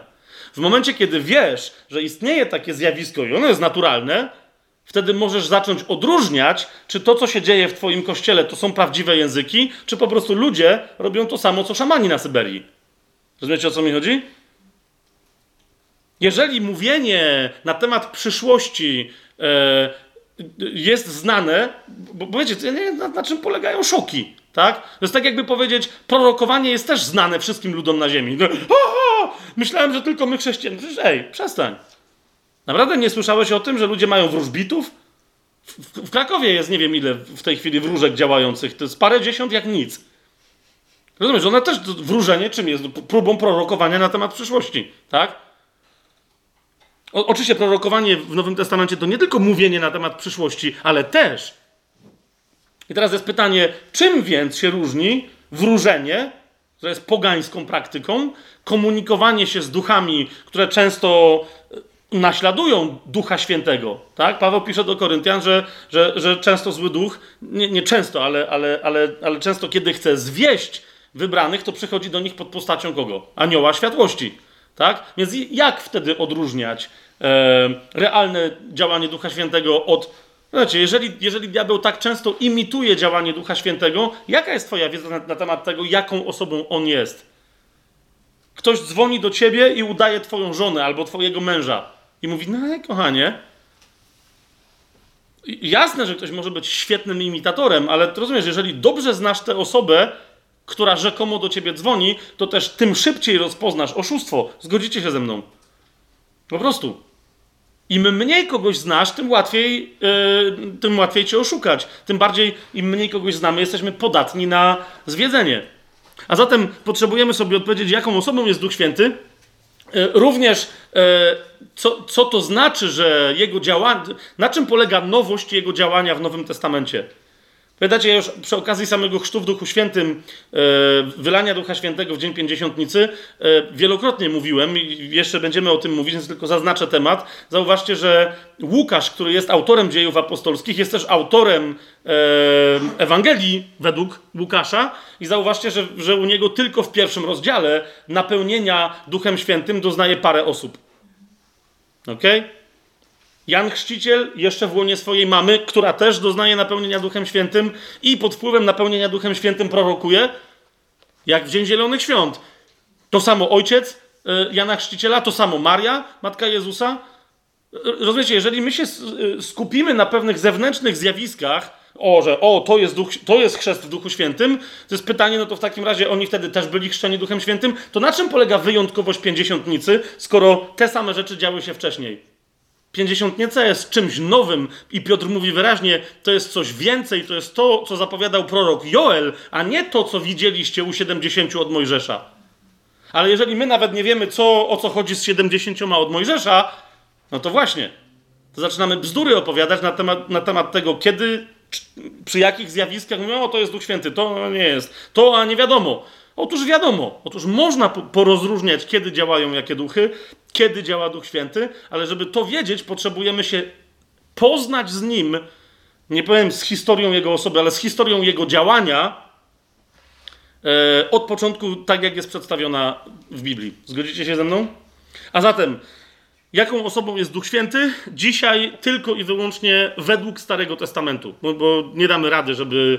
E, No zresztą dzieje apostolskie nas wprowadzają w działanie Ducha Świętego w Nowym Testamencie. Niemniej, niemniej, jak będziemy. Widzicie, zwłaszcza, że wiele osób mówi, że Ducha Świętego w Starym Testamencie no, nie ma. Tak? No, to, co będziemy opowiadać o Duchu Świętym w Starym Testamencie. E, już wielokrotnie podczas tych wykładów żeśmy mówili o tym, że Pan Jezus jest w Starym Testamencie, jasno się objawiający. Dla tych, którzy go znają z Nowego Testamentu, mówią: O, to ty tam już byłeś wiele razy. Podobnie jest z Duchem Świętym. Więc przyjrzyjmy się teraz, e, jak, e, jak wygląda Duch Święty w, w, w Starym Testamencie. Najpierw, oczywiście, kochani, jeszcze raz to zaznaczę pojawiają się słowa, pojawiają się określenia, nawet jak ktoś nie zna w ogóle tam hebrajskiego i nie sięga do, do, do tłumaczeń, sobie otworzycie Księgę Psalmów, na jedną rzecz wam chcę zwrócić uwagę. Mianowicie, tak samo w Nowym, tak samo jak w Nowym, tak i w Starym Testamencie potrzebujemy rozróżniać naprawdę i uważać na to rozróżnienie między duchem ludzkim a duchem Bożym. Między duchem człowieka, który stanowi część naszej konstytucji ludzkiej, e, ukonstytuowania ludzkiego, a Duchem Świętym jako osobą. Ok? Spójrzcie, Psalm 31 e, w piątym wersecie. E, powołuje się na niego, bo on tu ma konkretny e, zaimek, e, przedimek. Mianowicie mówi Dawid w, tym psalmie: W Twoje ręce powierzam mojego ducha. I, i jeszcze raz, zwróćcie uwagę, jak taki wyraz jest niezwykle istotny. To nie jest tak, że Duch Święty pracuje w Dawidzie, chociaż za chwilę wam pokażę, że pracuje, tak? Ale chodzi mi o to, że wiedząc o tym, bo, bo, bo nawet zacytujemy sobie Dawida, który mówi wyraźnie o tym, że, że przyszedł do niego Duch Święty i w nim pracuje, tak? To, to, to jednak pod wpływem Ducha Świętego z jakiegoś powodu powierzając się Bogu, Dawid mówi: Panie, ja oddaję w Twoje ręce mojego ducha, a nie zwracam Ci Twojego. Widzicie to? Istnieje różnica. Jak badasz jakiś tekst w Biblii, sprawdź, jeżeli zwłaszcza ten duch, o którym tam jest mowa, nie jest do końca zidentyfikowany, sprawdź, z czym on się wiąże. Tak? Czy aby czasem, yy, czy aby na pewno mówisz o, yy, czy czytasz w danym momencie o Duchu Świętym. To, lub też, jeżeli studiujesz ducha ludzkiego, to to jest też istotne. Yy, ale okej, okay, okej. Okay, okay. W Księdze Przysłów y, mamy bardzo, bardzo istotne sformułowanie. Y, to jest to sformułowanie, o którym y, właśnie nie, nawet nie z Hioba, tylko z Księgi Przysłów, do którego się między innymi odwołuje Paweł w pierwszym do Koryntian w drugim rozdziale. To jest 20 rozdział Księgi Przysłów, 27 werset. Król Salomon wyraźnie, wyraźnie pisze: Duch człowieka jest pochodnią Jahwe, która bada w człowieku wszystkie skrytości jego wnętrza. E, a, nie wiem, jakie, czy macie tu jakieś inne tłumaczenia, zresztą to nie będziemy teraz koniecznie się odwoływać, a, ale e, tu nie chodzi o jakieś, wiecie, jakieś wnętrze koniecznie nawet duchowe, tylko w ogóle wszystko, co jest w środku człowieka. To jest bardzo ważne, że kierunek tutaj jest do Twojego środka i do mojego środka. Mój duch bada wszystko to, co jest we mnie, a nie to, co jest w Tobie. I, i dlatego niektórzy tłumaczą, e, e, duch człowieka jest, jest lampą Jahwe, e, która bada wszystko, co we wnętrznościach. Takie będziecie mieli tłumaczenie. E, w, pamiętam, że, że kiedyś e, się, za, nie, nie, jestem za jakimś wielkim zwolennikiem e, King James version, zwłaszcza tej oryginalnej, bo no po prostu to jest angielski, jeszcze bardzo stary, ale czasem warto tam zajrzeć, jak tam oni coś tłumaczą, i tam jest wprost powiedziane, e, że duch człowieka e, bada wszystko to, co znajduje się in the belly, czyli w brzuchu. po, po, prostu, tak? Co się znajduje tutaj. I to w moim, tak? Mój duch bada to, co się znajduje w moim brzuchu, a nie to, co się znajduje w twoim. To nie jest sonda, którą wysyłamy na Marsa. Ok? Duch Boży ma dostęp do, do głębokości Boga samego. Mój duch ma dostęp tylko do moich głębokości. Yy, I Księga Przesłów o tym bardzo jasno yy, stanowi. Jak z Księgi Przesłów, przesłów przeskoczymy do yy, Kaznodziei, to jest następna księga. Tam w trzecim rozdziale, w 21 wersecie jest powiedziane, że to, co w nas zwierzęce kończy jak, jak zwierzę, a to, co w nas mm, przynależy Bogu, no, kończy tak, jak tam, tam, gdzie jest Bóg. To jest trzeci rozdział, 21 werset. A któż wie, że duch synów ludzkich idzie w górę, a duch zwierzęcia zstępuje do ziemi? No, i, I kaznodzieja to mówi, kto, kto o tym wie, na zasadzie, że no mała, mało osób się nad tym zastanawia, a dobrze było, żeby wszyscy wiedzieli, bo to jest prawda, tak? I, I, ten wątek zresztą w Księdze Kaznodziei trochę się rozwija, nie będę ja się tu na ten temat rozwijał, ale zobaczcie jeszcze dwunasty rozdział, yy, w którym tenże sam Kaznodzieja yy, już bardzo wyraźnie tę samą myśl powtarza, ale jeszcze, jeszcze bardziej klarownie dla, dla naszego dzisiejszego umysłu. To jest 12 rozdział, 7 werset. Mówi, wróci proch do ziemi, jak nią był, a duch powróci do Boga, który go dał. Hmm? Ale, ale on cały czas mówi, i tu jest jasny kontekst całej tej księgi, że on mówi o duchu ludzkim. E, że niezależnie od tego, jak skończy, no a właśnie nasze ciało zwierzęce skończy jak, jak, jak zwierzę, co jest z prochu, pójdzie do prochu, e, a, ale duch musi w pewnym momencie stanąć przed Bogiem. Niezależnie od tego, jak to spotkanie z Bogiem, ducha Twojego i mojego się. Znaczy, Tutaj z tego co wiem, to tu wszyscy zbawieni są, więc to wiemy, jak to się skończy, tak? Ale ja mówię teraz o różnych ludziach. Niezależnie od tego, jak to się skończy, do takiego spotkania musi dojść, tak? Duch idzie tam, gdzie może być przez Ducha Bożego y, osądzony i y, skonfrontowany. I tylko tak, żeby przypomnieć, y, to rozróżnienie Pamiętam, że w niektórych środowiskach, wiecie, się odbywały takie rozmowy, że ale duch to jest synonim duszy i odwrotnie. To jest to samo, to po prostu jest poetyckie różne określenia. Duch i dusza są bardzo jasno rozróżniane w człowieku, tak? Yy, przez Pana Jezusa w Jego nauczaniu, w całym Nowym Testamencie, w całym Starym yy, Przymierzu I, i, my jeszcze w pewnym momencie, jak, jak wejdziemy w, w to, czego Paweł uczy, bo zwłaszcza w jego teologii, to jest bardzo, bardzo istotne, to, to, to, będziemy więcej na ten temat mówić, a, a dzisiaj tylko Wam pokazuję, że jednym z takich najbardziej klasycznych fragmentów w Nowym Testamencie, który odróżnia wyraźnie w człowieku to, co cielesne, od tego, co duszewne, czyli emocjonalne, i od tego, co duchowe, to jest pierwszy do Tesaloniczan, piąty rozdział, dwudziesty trzeci werset, w którym Paweł mówi: Sam Bóg pokoju niech Was w pełni uświęci, a cały Wasz duch, dusza i ciało niech będą zachowane bez zarzutu na przyjście naszego Pana Jezusa Chrystusa. To rozróżnienie yy, nie, nie, tylko między Duchem Świętym a Duchem Ludzkim, ale potem pomiędzy Duchem w człowieku, moim Duchem a moją duszą i tak dalej, rozróżnienie pomiędzy starym Duchem w człowieku niezbawionym, który w zasadzie jest no, prawie że martwy, a nowym Duchem, którego otrzymujemy mm, w ramach swojego nowonarodzenia, to jest niezwykle istotne, żeby zrozumieć, czym w ogóle jest nowonarodzenie, jak, w jakim procesie się dokonuje zbawienie, wzrost człowieka, droga uświęcenia yy, i tak dalej.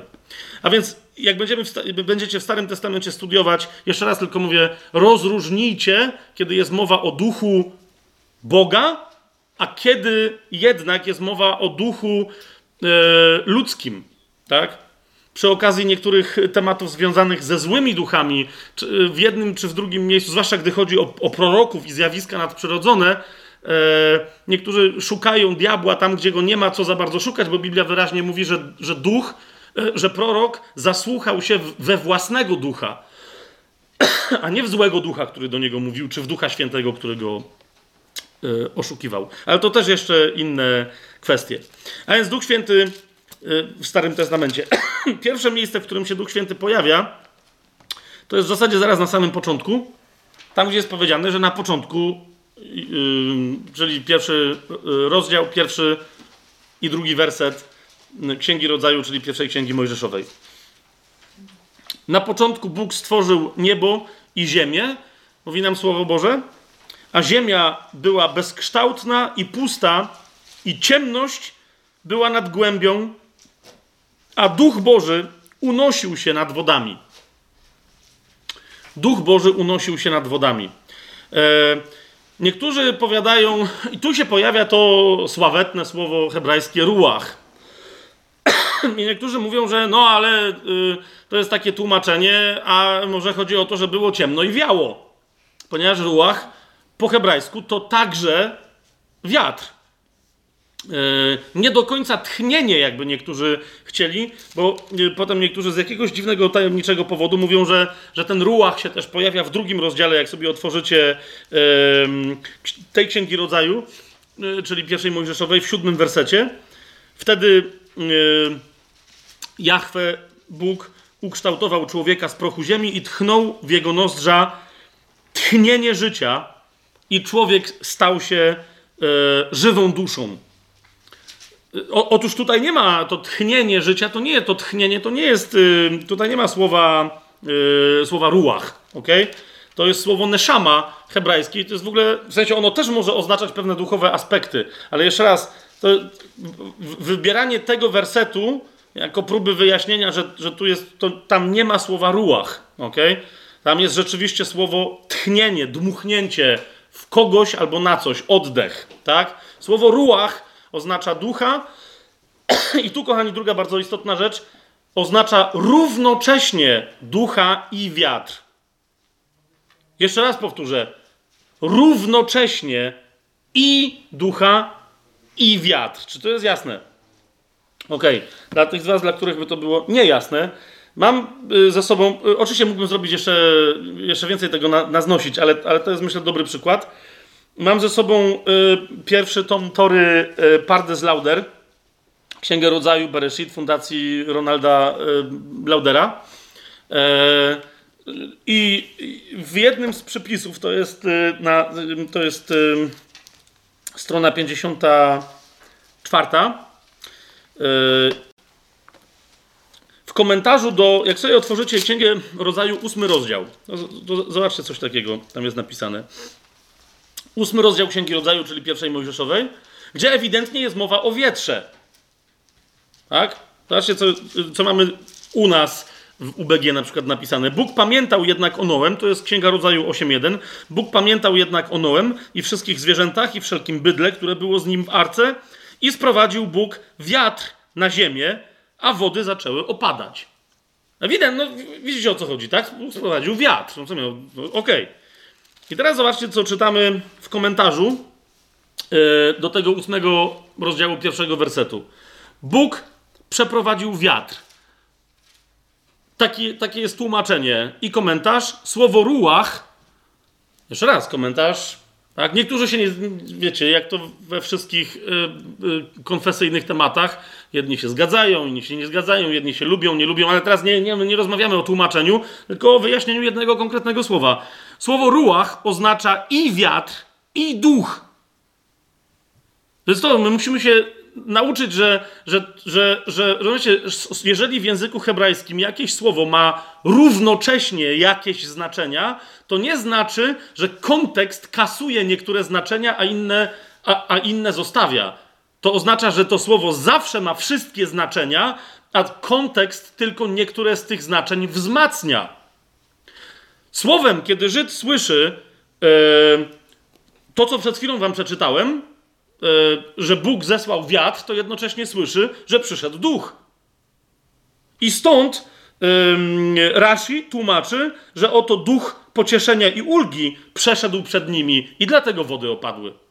A że ten duch pocieszenia i ulgi wyraził się fizycznym wiatrem, taka, taka sprawa, no to co zrobić? No to tak, takie życie jest, no. Co poradzisz na to? Rozumiesz? Czyli on wie, on wie o tym, że to był fizyczny wiatr, ale jednocześnie wie, że to był akt ducha. Czy to jest jasne, co on wie? Więc e, ruach znaczy i duch, to jest bardzo istotne, nie albo wiatr, albo duch. No słuchajcie tego, ale i wiatr, i duch. I to nie wiatr i duch, ale to jest jeszcze raz powtórzę, i wiatr, i duch.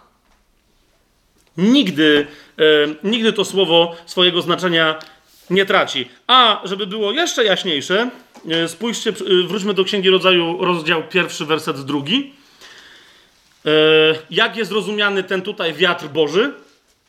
Bo niektórzy mówią, że no to był wiatr od Jachwę i on wiał po ciemku, a ziemia była bezkształtna i pusta i ciemność była nad głębią, a Duch Boży unosił się nad wodami. Takie mamy tłumaczenie. Duch Boży unosił się nad wodami.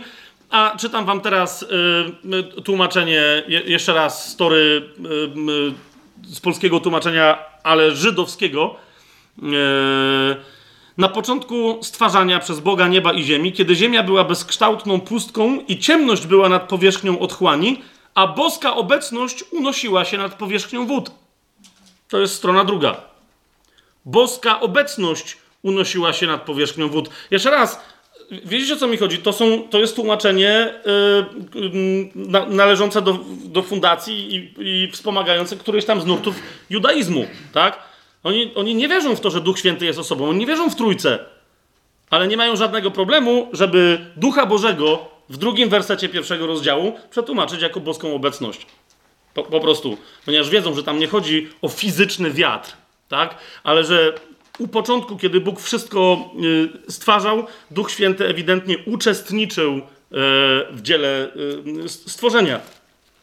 Jak sobie na, na, na, krótko tylko przeskoczymy do Ewangelii Jana, chciałbym Wam na jedną rzecz zwrócić uwagę, jak, dlaczego my o tym musimy pamiętać nie tylko w Starym e, Przymierzu, ale i w Nowym. Bo jak o tym pamiętasz, że duch to jest wiatr, a wiatr to jest duch, to teraz otwórz sobie pierwszy, trzeci rozdział Ewangelii Jana i od piątego wersetu czytamy. Pamiętaj, to jest tłumaczenie na język grecki, który ma y, przy całej swoim, swojej precyzji, pięknie, e, precyzji znacznie większej niż dzisiejszy język polski, to jak się my dzisiaj polskim językiem posługujemy, to jednak ma też swoje ograniczenia, czyli nie ma tej pojemnej wieloznaczeniowości, tak? A więc Pan Jezus mówił prawdopodobnie po hebrajsku, bo rozmawiał z uczonym w piśmie, w, naj, w najgorszym wypadku po aramejsku, tak? Ale mamy to przetłumaczone na grekę. Niemniej pamiętaj, jakim słowem Pan Jezus się miałby niby posłużyć. Czym się mógł posłużyć, kiedy powiedział następującą rzecz? Ewangelia Jana, trzeci rozdział, piąty werset. Jezus powiedział, zaprawdę, zaprawdę, powiadam ci, jeżeli się ktoś nie narodzi z wody i z ducha, nie może wejść do Królestwa Bożego. Co się narodziło z ciała jest ciałem, a co się narodziło z ducha jest duchem. Nie dziw się, że ci powiedziałem, musicie się na nowo narodzić. Wiatr wieje gdzie chce. Słyszycie, co się dzieje? Słyszycie, co się dzieje? Wiatr wieje gdzie chce i słyszysz jego głos, ale nie wiesz skąd przychodzi i dokąd zmierza. Tak jest z każdym, kto się narodził z ducha. Teraz, gdybyśmy znali trochę, trochę język hebrajski a, czy aramejski, to, to Pan Jezus trochę, tak? To Pan Jezus w tych miejscach kluczowych, zauważcie, mamy tłumaczenie wiatr, duch wiatr, duch. Ale Pan Jezus mógłby powiedzieć tylko i wyłącznie następującą rzecz. Jeszcze raz czytamy trzeci rozdział Ewangelii Jana od piątego wersetu. Jezus odpowiedział: Amen, amen, mówię ci. Swoją drogą, wszędzie w Ewangeliach, gdzie macie zaprawdę, zaprawdę, nawet w języku greckim jest słowo amen. Po prostu. Bo, bo język grecki nie bardzo wiedział, jak to przetłumaczyć i zostawiał to, co Pan Jezus mówił, czyli amen. Amen. My mamy tłumaczenie tego podwójnego amen jako za, albo pojedynczego jako zaprawdę, bo to jest, za, jeżeli amen jest na początku wypowiedzi, to jest stwierdzenie, że to jest najprawdziwsza prawda, to jest uroczyste przyrzeczenie, uroczyste zapewnienie co do ważności tego, co się zaraz powie. Więc Jezus, Jezus powiedział: Amen, amen, powiadam ci. Jeżeli się ktoś nie narodzi z wody i z rułach, nie może wejść do Królestwa Bożego. Co się narodziło z ciała, to jest ciało. A to, się, co, a to, co się narodziło z rułach, jest rułach. Nie dziw się, że ci powiedziałem, musicie się narodzić na nowo. Rułach wieje gdzie chce i słyszysz jego głos, ale nie wiesz, skąd przychodzi i dokąd zmierza. I tak jest z każdym, kto się z rułach narodził. Widzicie, co się dzieje? Oczywiście, że Jezusowi w tym fragmencie, w tym porównaniu chodziło o porównanie ducha do wiatru. Sęk tylko w tym, że kiedy mówił, e, no my w greckim musimy wstawić ten wiatr tam, gdzie akcent pada na, raczej na wiatr niż na, niż na ducha. Ale zauważ, e, jak to brzmi po, po hebrajsku, po prostu, tak? Kontekst wzmacnia ci jedno ze znaczeń, jakby wskazóweczkę lekko przechyla, jak, jak na wadze, w tą albo w tamtą stronę, ale nie traci tego drugiego znaczenia. Jasne jest? To, to, to co powiedziałem? Jasne? Mamy to? Jasne? Okej. Okay. Teraz czemu o tym wspominam? Kochani, otwórzcie sobie księgę Ezechiela, bo teraz zobaczycie, jak pewne badania i poszukiwanie Ducha Świętego w Starym Testamencie w niektórych tłumaczeniach.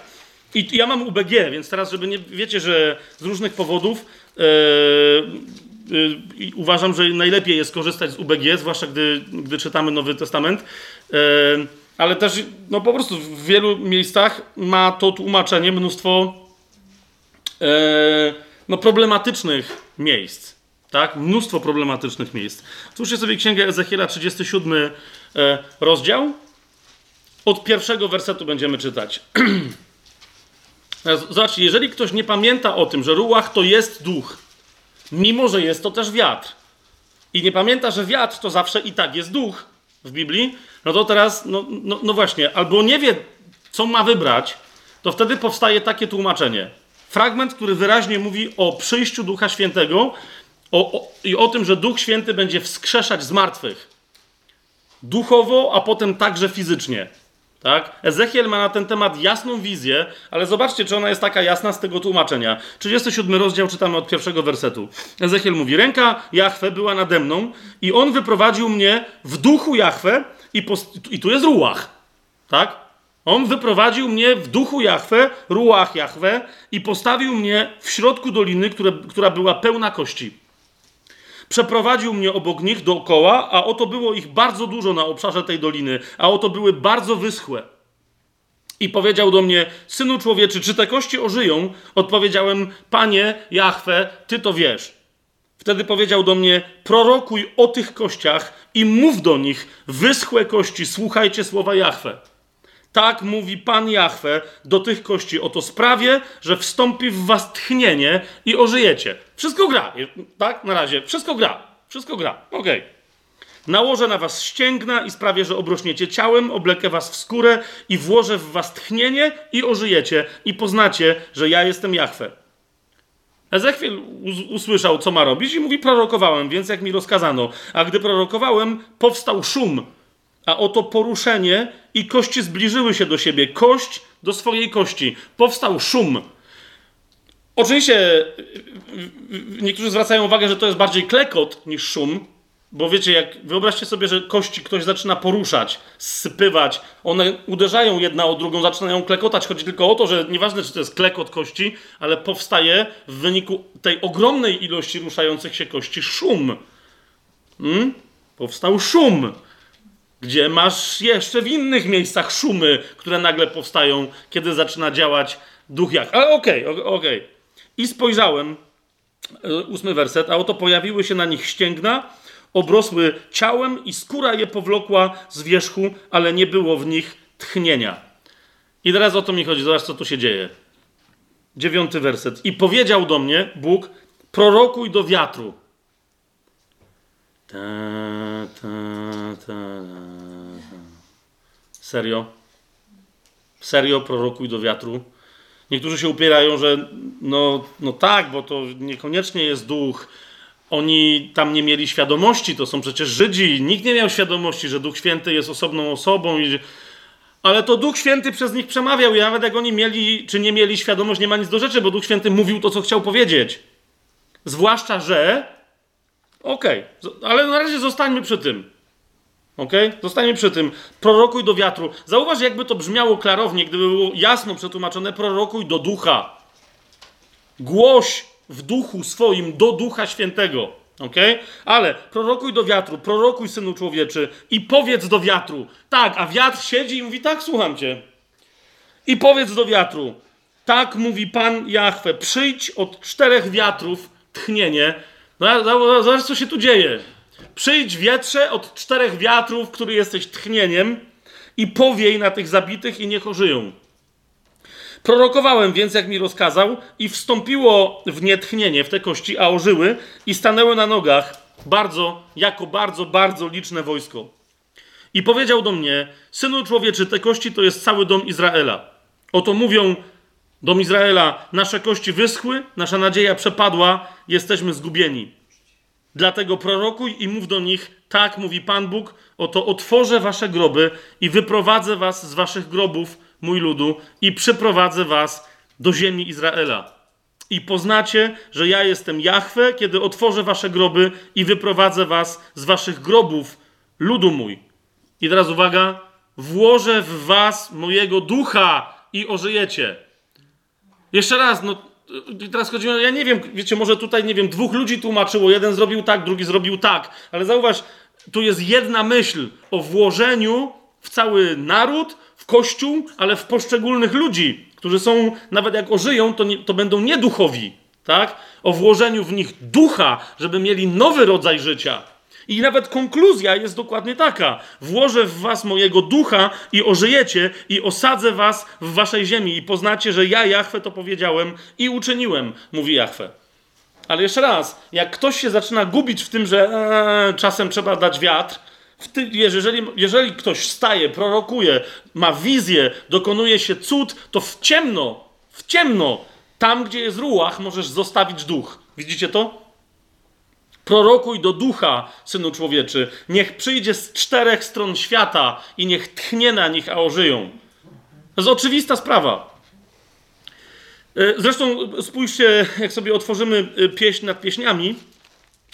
E, ja o tym się, jak kiedyś tam rozważaliśmy pieśń nad pieśniami, to o tym wspomniałem.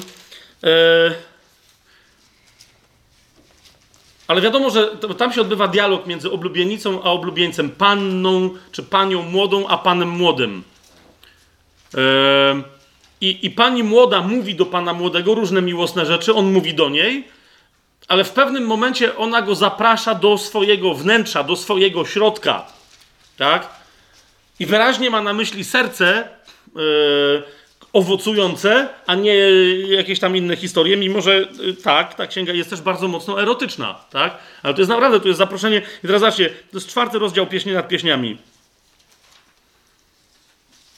Ona zaczyna krzyczeć, wołać, y, jakby w dwie strony. Woła, żeby wytrysnęło źródło żywej wody i, i, i przywołuje wiatr.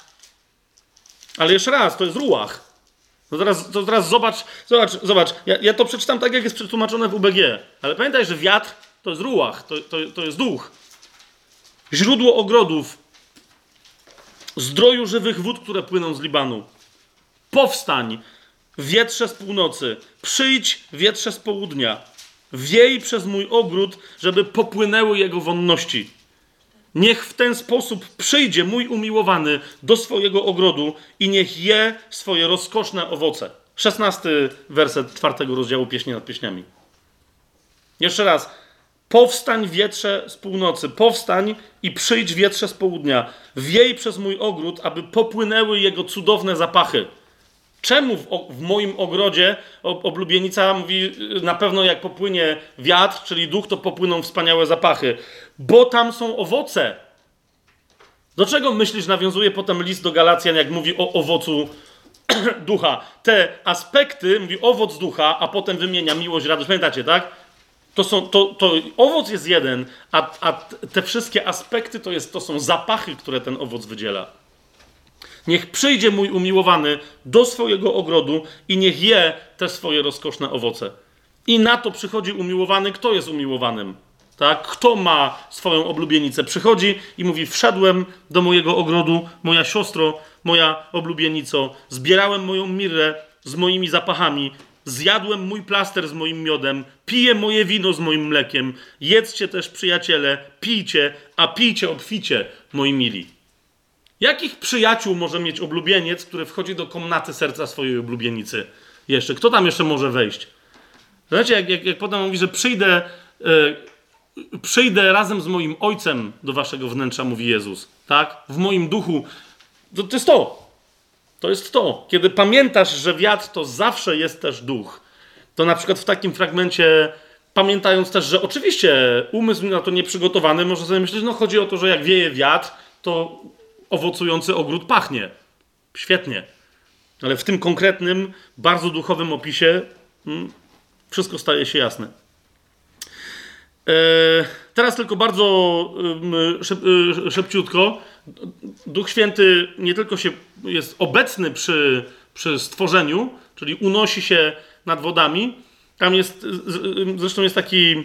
E, taki, ja nie wiem, czy, czy nawet tu bym to znalazł, jest, jest ten czasownik o tym, że on się unosił, to wiecie, on się nie unosił tam w jakiś taki martwy sposób, e, jak, jak balonik się unosi w powietrzu, ale unosi się swoją własną y, siłą, energią jakiegoś rodzaju, utrzymując się w, w tej pozycji. Tak? Y, jeszcze raz sięgnę tutaj do, y, do, tej, do tej tory i tu jest do pierwszego rozdziału Księgi Rodzaju, do drugiego wersetu komentarz, który mówi Tron chwały jest zawieszony w powietrzu, obecność Boża jest zawieszona w powietrzu i unosi się ponad wodami przez oddech ust świętego jedynego i na jego rozkaz. W jaki sposób?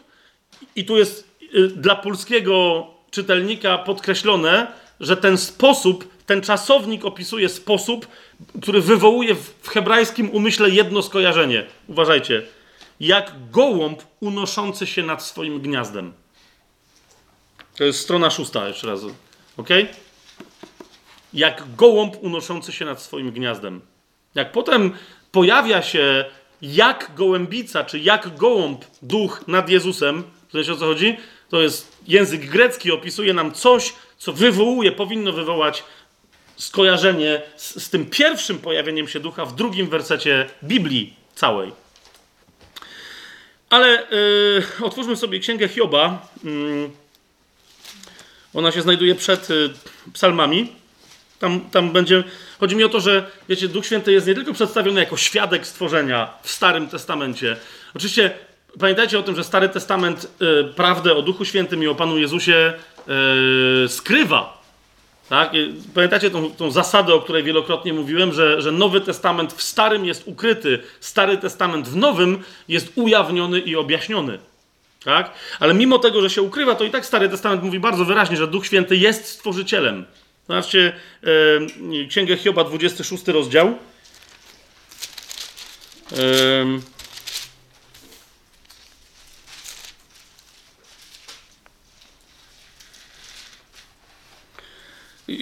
sugestii tego typu w Biblii jest więcej. E, ale, ale ta akurat ona mi się podoba. Zwłaszcza, że w księdze Hioba e, ten, ten aspekt jest jeszcze parokrotnie powtórzony. 26 rozdział, 13 werset. O tym, o, o Bogu stwarzającym jest, jest powiedziane, że On swoim duchem, dosłownie przy pomocy swojego ducha przyozdobił, przyozdobił niebiosa, a Jego ręka stworzyła pokrzywionego węża. Yy, niektórzy powiedzą, no okej, okay, ale to nie, to nie do końca jasno z tego wynika, że Duch Święty to rzeczywiście yy, jakby osobno jest stworzycielem, tylko wam zwracam uwagę na wiele tego, że w Biblii jest wiele tego rodzaju sformułowań, tak? Że jakby, że, że, że, że, że Bóg jakby jest kimś innym niż Jego Duch, a to Jego Duch coś robi z Jego woli, ale nie do końca On sam bezpośrednio. Ale zobaczcie, yy, w tym kontekście 33 E, rozdział. Czwarty werset. Tam jeden z przyjaciół, e, tam jeden z przyjaciół Hioba wypowiada wprost tezę akurat, e, z którą się nikt nie kłóci i za którą Jachwę go nie gani. A mówi on, Duch Boga stworzył mnie, tchnienie wszechmocnego mnie ożywiło mówi wprost, nie Jachwę mnie stworzył, ale duch jego mnie stworzył, a jego tchnienie mnie y, ożywiło.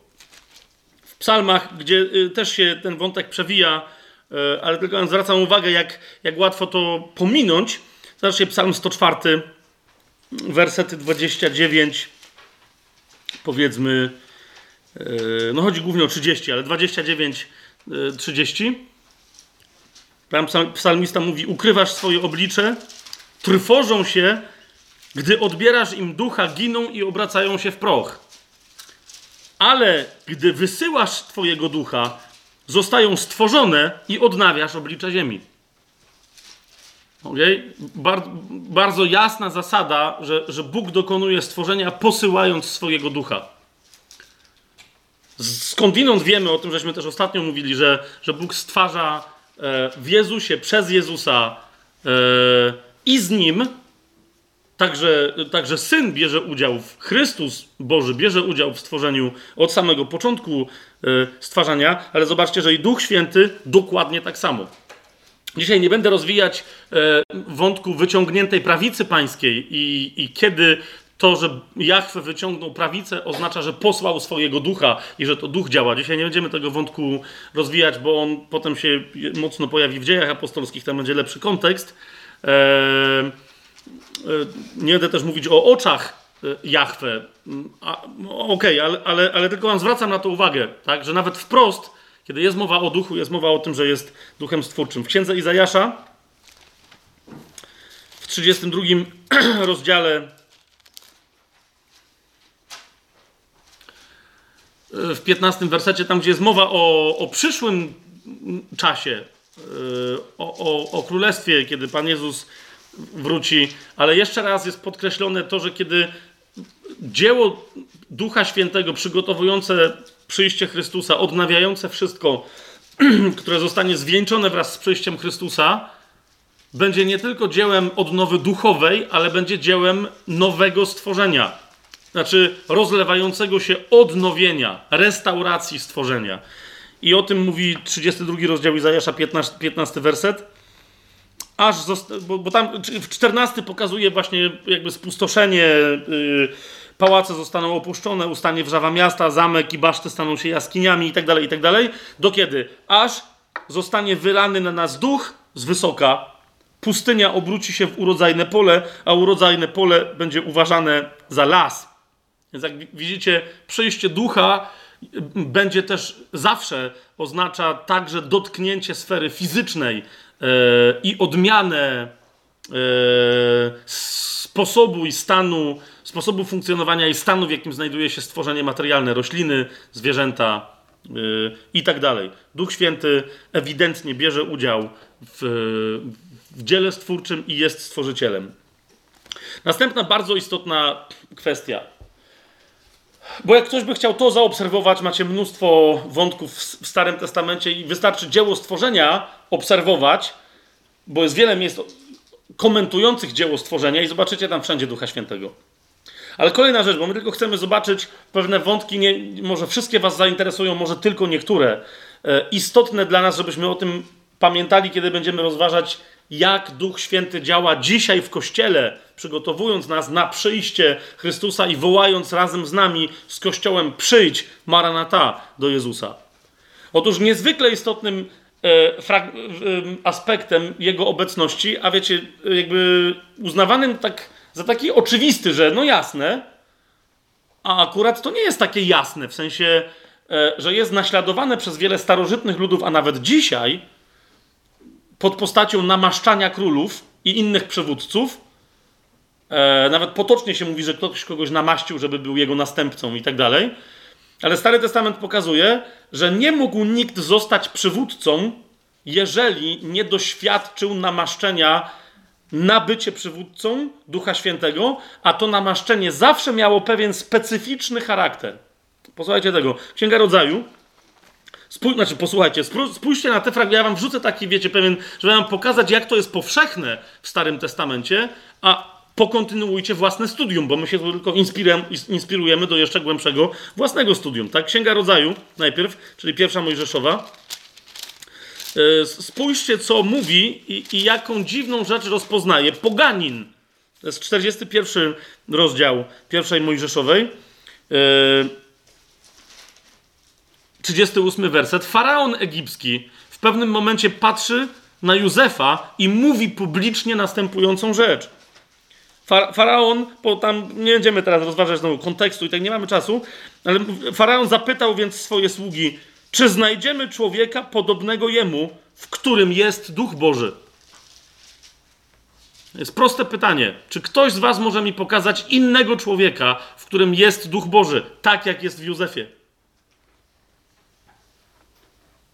Potem faraon powiedział do Józefa: Skoro Bóg oznajmił ci to wszystko, nie ma żadnego tak rozumnego i mądrego jak ty. Ty będziesz nad moim domem, a cały mój lud będzie postępować według rozkazu twoich ust.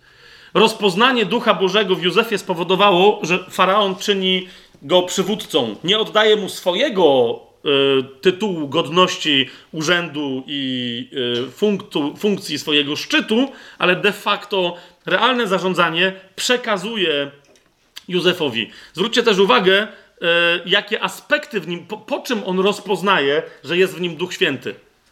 Teraz dlaczego o tym mówię? E, no bo nawet dzisiaj w kontekście rozważań, co jest charyzmatyczne, co nie jest charyzmatyczne, co jest Duchem Świętym, a co nie jest Duchem Świętym, skąd wiesz, że i tak dalej. Rozumiecie, jest, jest parę, parę pewnych takich wątków, które się tak notorycznie w piśmie powtarzają, że powiedziałbym, jeżeli one w jakichś zjawiskach, zachowaniach, sposobie głoszenia, prorokowania i tak jeżeli one nie występują, to znaczy, że to nie jest Duch Święty. Więc jeszcze raz zwróćcie uwagę, ten faraon patrzy i mówi: Tu jest duch Boży. Dlaczego?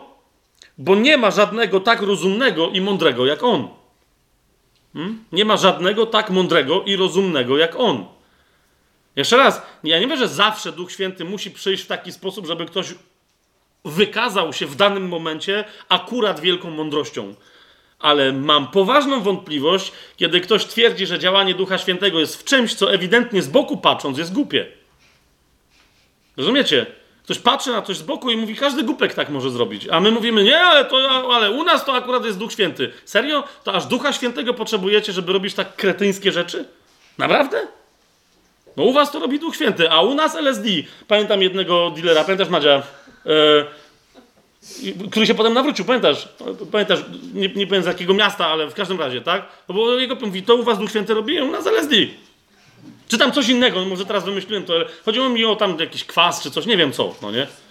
Czy, czy, ek, nie, czy ekstazy, to nie wiem, co on tam sprzedawał. Chodzi mi o to, że, że wiecie, on mówi, aha, no to fajnie, no nie? I dopiero potem, kiedy się sam spotkał naprawdę z Duchem Świętym, a nie z tym, co ktoś mu mówił, że jest Duchem Świętym, wtedy nagle było, okej, okay, Okay. Tego człowiek nie może zrobić. Ale dobra, idziemy dalej, tak? Namaszczenie przywódców. Um, otwórzmy sobie czwartą Mojżeszową, czyli Księgę Liczb, dla tych z Was, którzy mają e, UBG, bo tu jest zaś ten porządek przyjęty. Księga Liczb, 27 rozdział. Bo znowu niektórzy mówią, no tak, ale kiedy Duch Święty, zwłaszcza w Starym Testamencie przychodził, no to jednak pewne rzeczy były ekstatyczne. No były, ale jeszcze raz powtarzam, niezależnie od tego, jak bardzo były ekstatyczne, nie były głupie. Hmm? No, yy, yy, to jest 27 rozdział Księgi yy, Liczb. Yy, zobaczcie, 18 werset. Yy, tam jest mowa o, o, o Jozułem. W Izraelu zwłaszcza przywódca, sędzia, kiedy nie było królów, król później był rozpoznawany, rozpoznawany po tym, że miał Ducha Świętego. Tak? A, a skąd kto wiedział, że miał Ducha Świętego? No okej, okay, najpierw zobaczcie, że tak jest. E, to jest liczb 27-18. Jachwę powiedział do Mojżesza, weź do siebie Jozułego, syna Nuna, męża, w którym jest mój duch i połóż na nim swoją rękę. I postaw go przed kapłanem Eleazarem i przed całym zgromadzeniem i na ich oczach daj mu polecenie – i przenieść na niego część swojej godności, aby go słuchało całe zgromadzenie synów Izraela. Tu Mojżesz, już nie będziemy teraz tego dowodzić, bo w wielu miejscach to robiliśmy. Mojżesz, który jest prorokiem i co do tego tu nie mamy wątpliwości żadnych, który ma bezpośrednie spotkania z Jahwe, dostaje też, bo, bo, bo Bogu nie jest potrzebny nikt więcej, tylko Mojżesz dostaje świadectwo od samego Boga na temat Jozłego. Mówi, w nim jest mój duch. Pan powiedział do Mojżesza: Weź do siebie Jozłego, syna Nuna, męża, w którym jest mój duch. Widzicie to? Teraz Księgę Powtórzonego Prawa, czyli piątą Mojżeszową, jak sobie otworzymy na samym końcu, a więc tuż przed Księgą, bo zaraz po, po piątej Mojżeszowej jest Księga Jozłego. Jeszcze raz taką informację znajdujemy, to jest 34 rozdział, dziewiąty werset. A Jozue, syn Nuna, był pełen ducha mądrości, bo Mojżesz włożył na niego swoje ręce. I synowie Izraela byli mu posłuszni i czynili tak, jak Jahwe nakazał Mojżeszowi. Zwróćcie uwagę, jak wcześniej w Biblii, już w pięcioksięgu, pojawia się wątek w kontekście przychodzenia Ducha Świętego, pojawia się wątek kładzenia rąk. Widzicie to? Jak nie, to jeszcze raz to przeczytam. Jozue, syn Nuna, był pełen ducha mądrości, bo Mojżesz włożył na niego swoje ręce. Pamiętacie, jak Paweł pisze do Tymoteusza, yy, mówi, odnów w sobie ten dar, który jest w tobie przez, moją, przez nałożenie rąk, modlitwę, przez proroctwo i tak dalej. Tak? mamy dokładnie ten sam model. Jeden modli się za drugiego, bo Pan mu to rozkazuje. Ten otrzymuje Ducha Świętego, a ten Duch jest duchem mądrości. Zwróćcie uwagę. w wielu, powiedziałbym, że duch Boży, duch Jahwe, wielokrotnie w Starym Testamencie, wielokrotnie częściej jest nazywany duchem mądrości niż duchem świętym. Dlatego, że koncepcja świętości nie do końca była rozumiana. W, w, w zasadzie nie, niewiele razy Duch Święty jest nazywany Duchem Świętym. Jest nazywany w Starym Testamencie, ale niewiele razy. Dosłownie parę razy. Najczęściej jest nazywany Duchem Jahwe, Duchem Pana, Duchem Bożym, albo właśnie Duchem Mądrości. Teraz otwórzmy sobie Księgę Sędziów, no bo o tym, że Jozue był e, napełniony Duchem Świętym, to tu już e, e, widzieliśmy. Zauważcie, co do sędziów, a więc kiedy nie było koncepcji mm, royalistycznej, koncepcji monarchii, że jest król, że, że ma następcę, że on dziedziczy koronę i tego, tego typu kwestii, skąd Izrael wiedział, że ktoś jest przywódcą tym niemonarchicznym, czyli sędzią? Księga Sędziów, e, parę przykładów wam podam. Zobaczcie, zawsze aspekt był jeden i oczywisty, nawet kiedy nie było proroka, który by to potwierdził. Tak?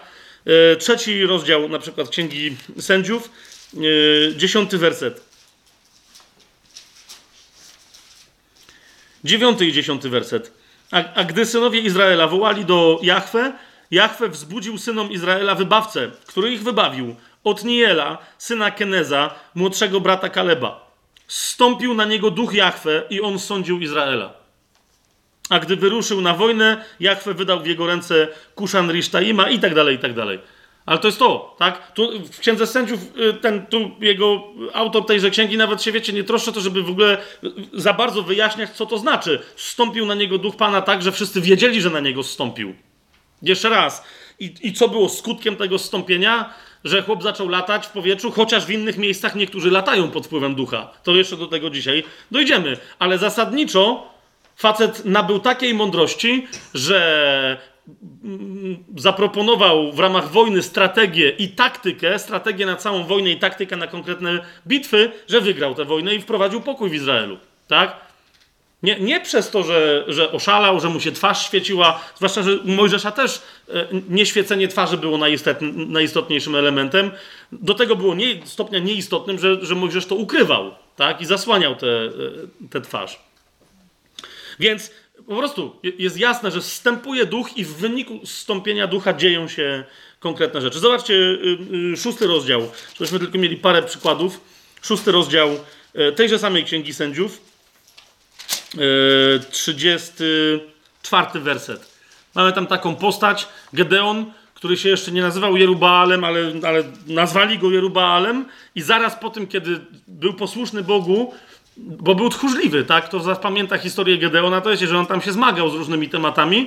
W momencie, kiedy y, y, y, zburzył ołtarz e, Baala i został nazwany Jerubaalem, czyli że, że Baal się powinien go bać, bo on mu burzy ołtarze, wtedy to jest opisane w 32, 33 wersecie 6 rozdziału. W 34 jest powiedziane, ale duch Jahwe ogarnął Gedeona, a on wówczas zadął w trąbę i zwołał do siebie dom Abiezera. I rozpoczął wojnę.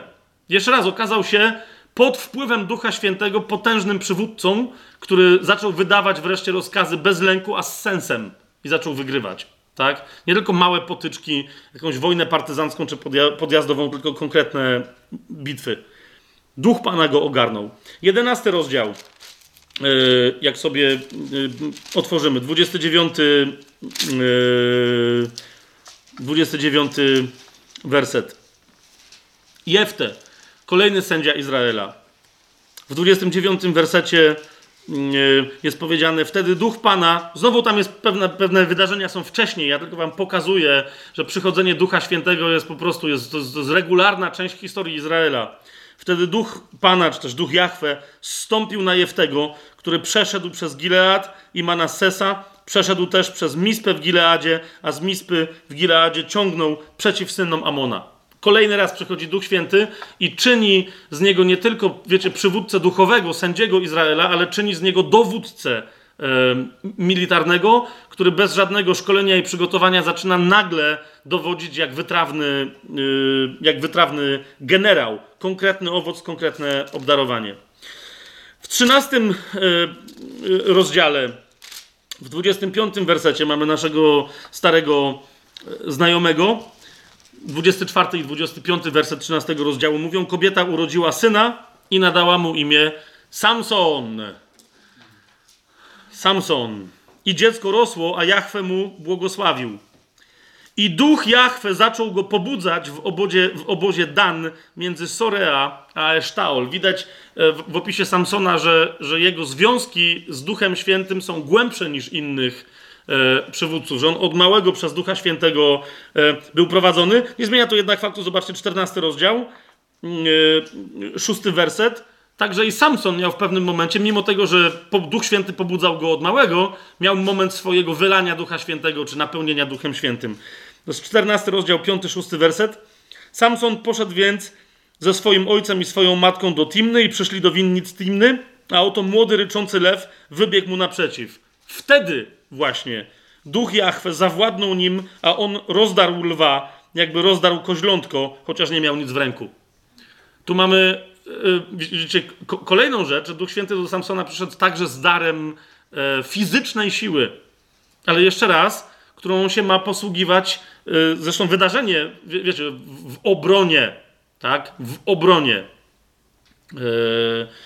No, lwu zrobił, co zrobił, ale chodziło o to, że, że bronił tych, którym ten lew mógł zrobić yy, krzywdę. Yy, no, ale wcześniej Samson ma wyjąt, więc wyjątkowy dar i wyjątkowe zesłanie Ducha Świętego, ale ma. Otwórzmy sobie pierwszą księgę Samuela, bo to nie będziemy tam się sędziami yy, aż tyle zajmować, tylko zobaczcie, ile tam tego jest. W pierwszej księdze Samuela już mamy królów.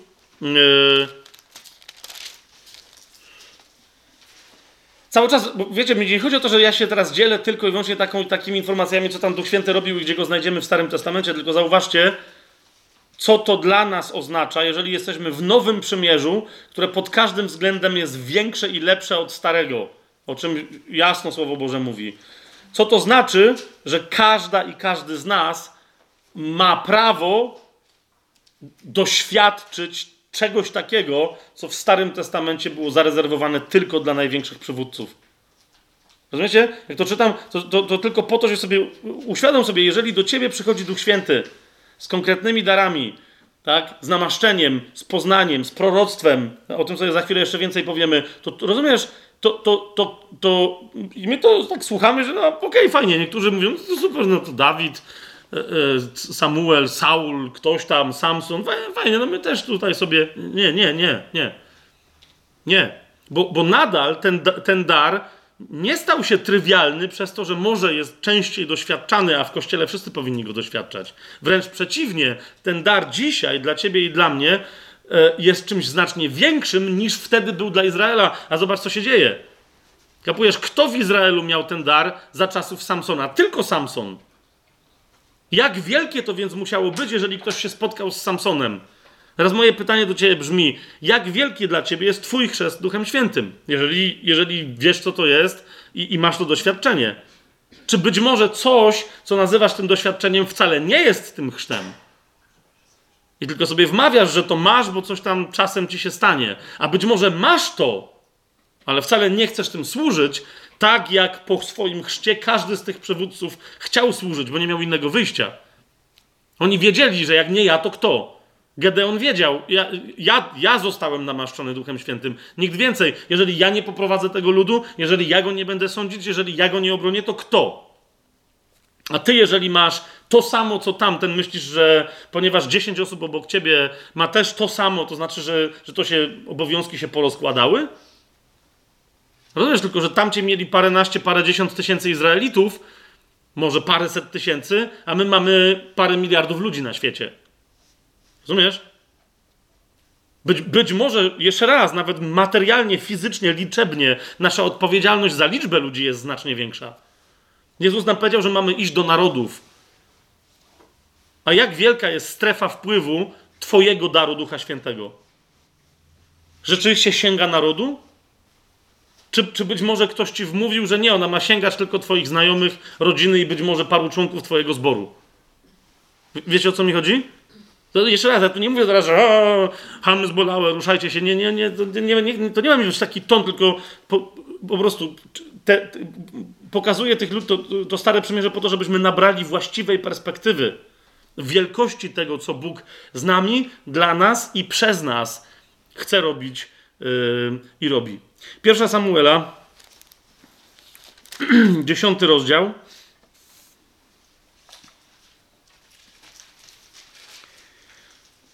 Samuel tam y, namaszcza y, króla Saula. Tego pierwszego, pamiętacie, króla izraelskiego.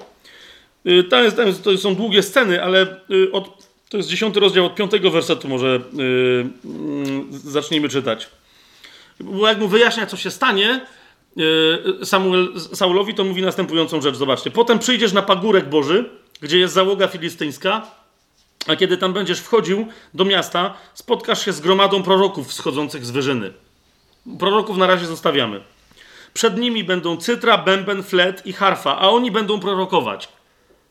I teraz to jakby jest nic dziwnego. Saul mówi, no, okej, okay, fajnie, spotkam proroków, ale tu nagle mówi do niego Samuel następującą rzecz. Wtedy na ciebie stąpi duch Jahwe i ty będziesz prorokować razem z nimi i przemienisz się w innego człowieka. Wow!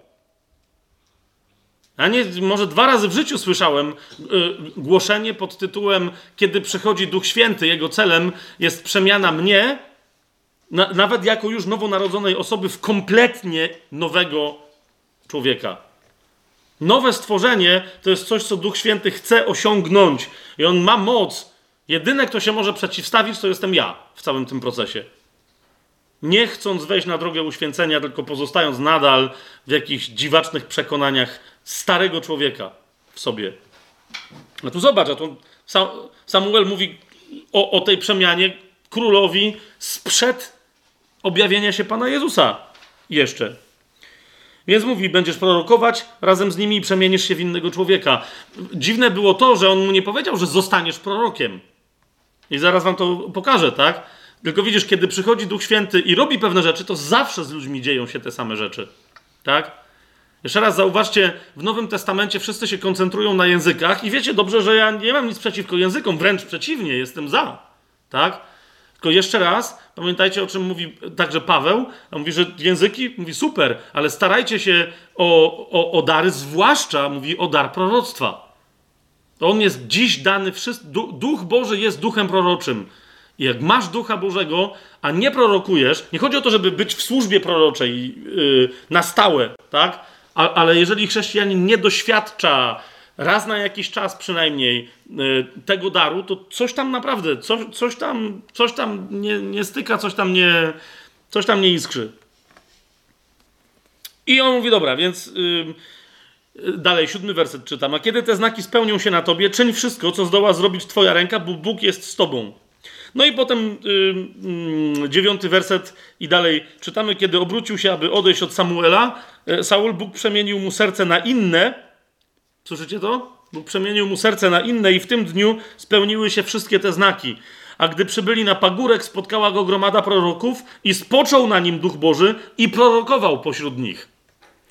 Do tego stopnia, teraz bym dodał, że się pojawia jedenasty werset, a kiedy wszyscy, którzy go wcześniej znali, zobaczyli, że prorokuje razem z prorokami, mówili jeden do drugiego, co to się stało synowi Kisza? Czy również Saul razem z prorokami? Czy również Saul jest wśród proroków? To było, to, to było ich pytanie. Co jest grane? Dlaczego ten człowiek, który nie jest prorokiem, prorokuje? Czyżby został? Bo widzieli, że prorokował. Tak? Teraz zobaczcie, co się. No bo tam po drodze się coś stało. E, coś bardzo niedobrego się stało. Nie będziemy. No, wie, wiecie, jaka jest historia Saula. On się odwrócił od Boga i go zdradził. Tak? E, przejdźmy do 19 rozdziału, bo tam wam chcę jedną rzecz e, pokazać. Jak już e, on zdradził, to, to jednym z elementów tej swojej, ale jeszcze dalej był królem, mimo że Dawid został namaszczony na króla. I, i Dawid również, to za chwilę sobie zobaczymy, e, wraz z tym namaszczeniem otrzymał Ducha Świętego. To ponieważ to jest stare przymierze, Duch Święty opuścił Saula. Teraz rozumiecie, ten człowiek pod wpływem Ducha Świętego stał się nowy i jak słyszeliśmy, jego serce stało się inne. Stał się nowym, innym człowiekiem i dostał nowe serce. Ale zgrzeszył tak, że Duch Święty go opuścił. I od tej pory y, zły duch ma do niego dostęp i tam się dziwne rzeczy dzieją. Natomiast Duch Święty, który przeniósł się do Dawida, pokazuje Szawłowi dalej i mówi: Zobacz, ty też to miałeś.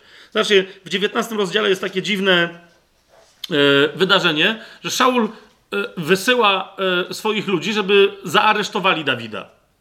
I teraz patrzcie, jak Duch Święty. No Duch, Duch Święty sobie delikatny żarter robi, takie, że się, tak, że się one skończyły innymi żartami już ludzkimi na temat Sza, Saula. To jest 20, 19 rozdział, 20 werset 1 Samuela. Wtedy Saul wysłał posłańców, aby pojmali Dawida.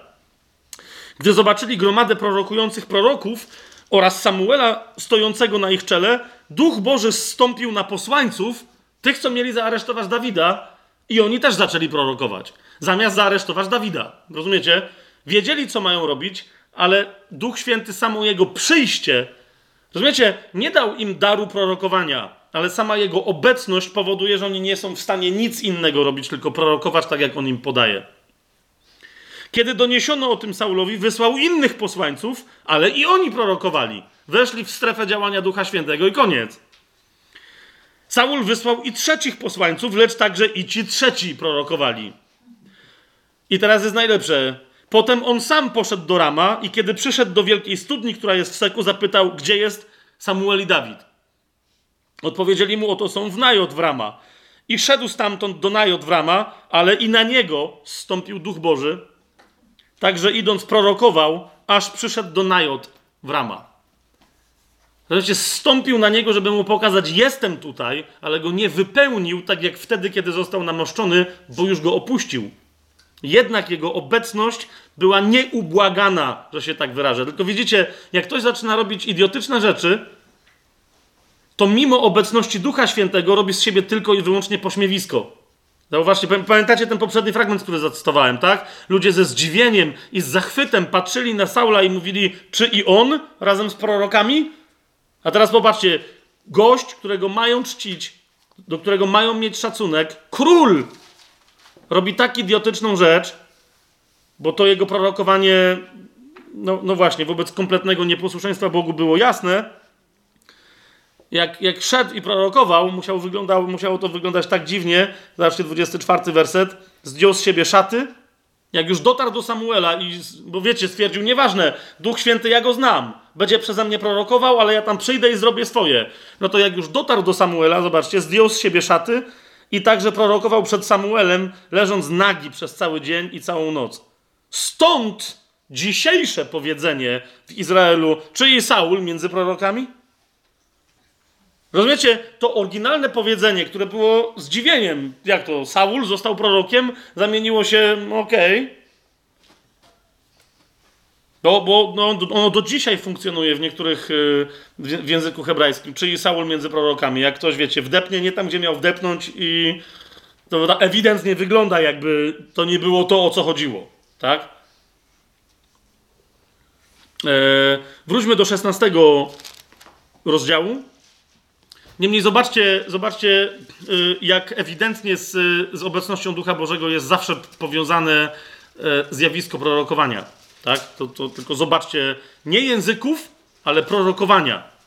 I, I, zwracam wam też uwagę, że w dzień y, pięćdziesiątnicy, co prawda wszyscy, na których stąpił duch, mówili w różnych językach, ale zauważcie, że to, co mówili, było prorokowaniem, które było rozumiane przez innych, bo to były konkretne języki. Tak? To nie była glosolalia. Teraz nie mówię, że nie ma glosolali w Biblii, chodzi mi tylko o to, że tam objawem przyjścia Ducha Świętego było prorokowanie w różnych językach, a nie samo mówienie innymi językami. Jasne jest to, co, to, co mówię? Okej, okay, to, to, tylko tak zaznaczam. 16 rozdział yy, pierwszej księgi Samuela, cały czas tam jesteśmy. Yy, mamy scenę namaszczenia yy, Dawida na króla. 16 rozdział, 13 werset, tylko nie będziemy całego kontekstu yy, sobie opisywać. Samuel wziął więc róg z oliwą i namaścił go pośród jego braci i od tego dnia duch Pana, duch Jahwe zstępował na Dawida, Samuel zaś wstał i poszedł do Rama.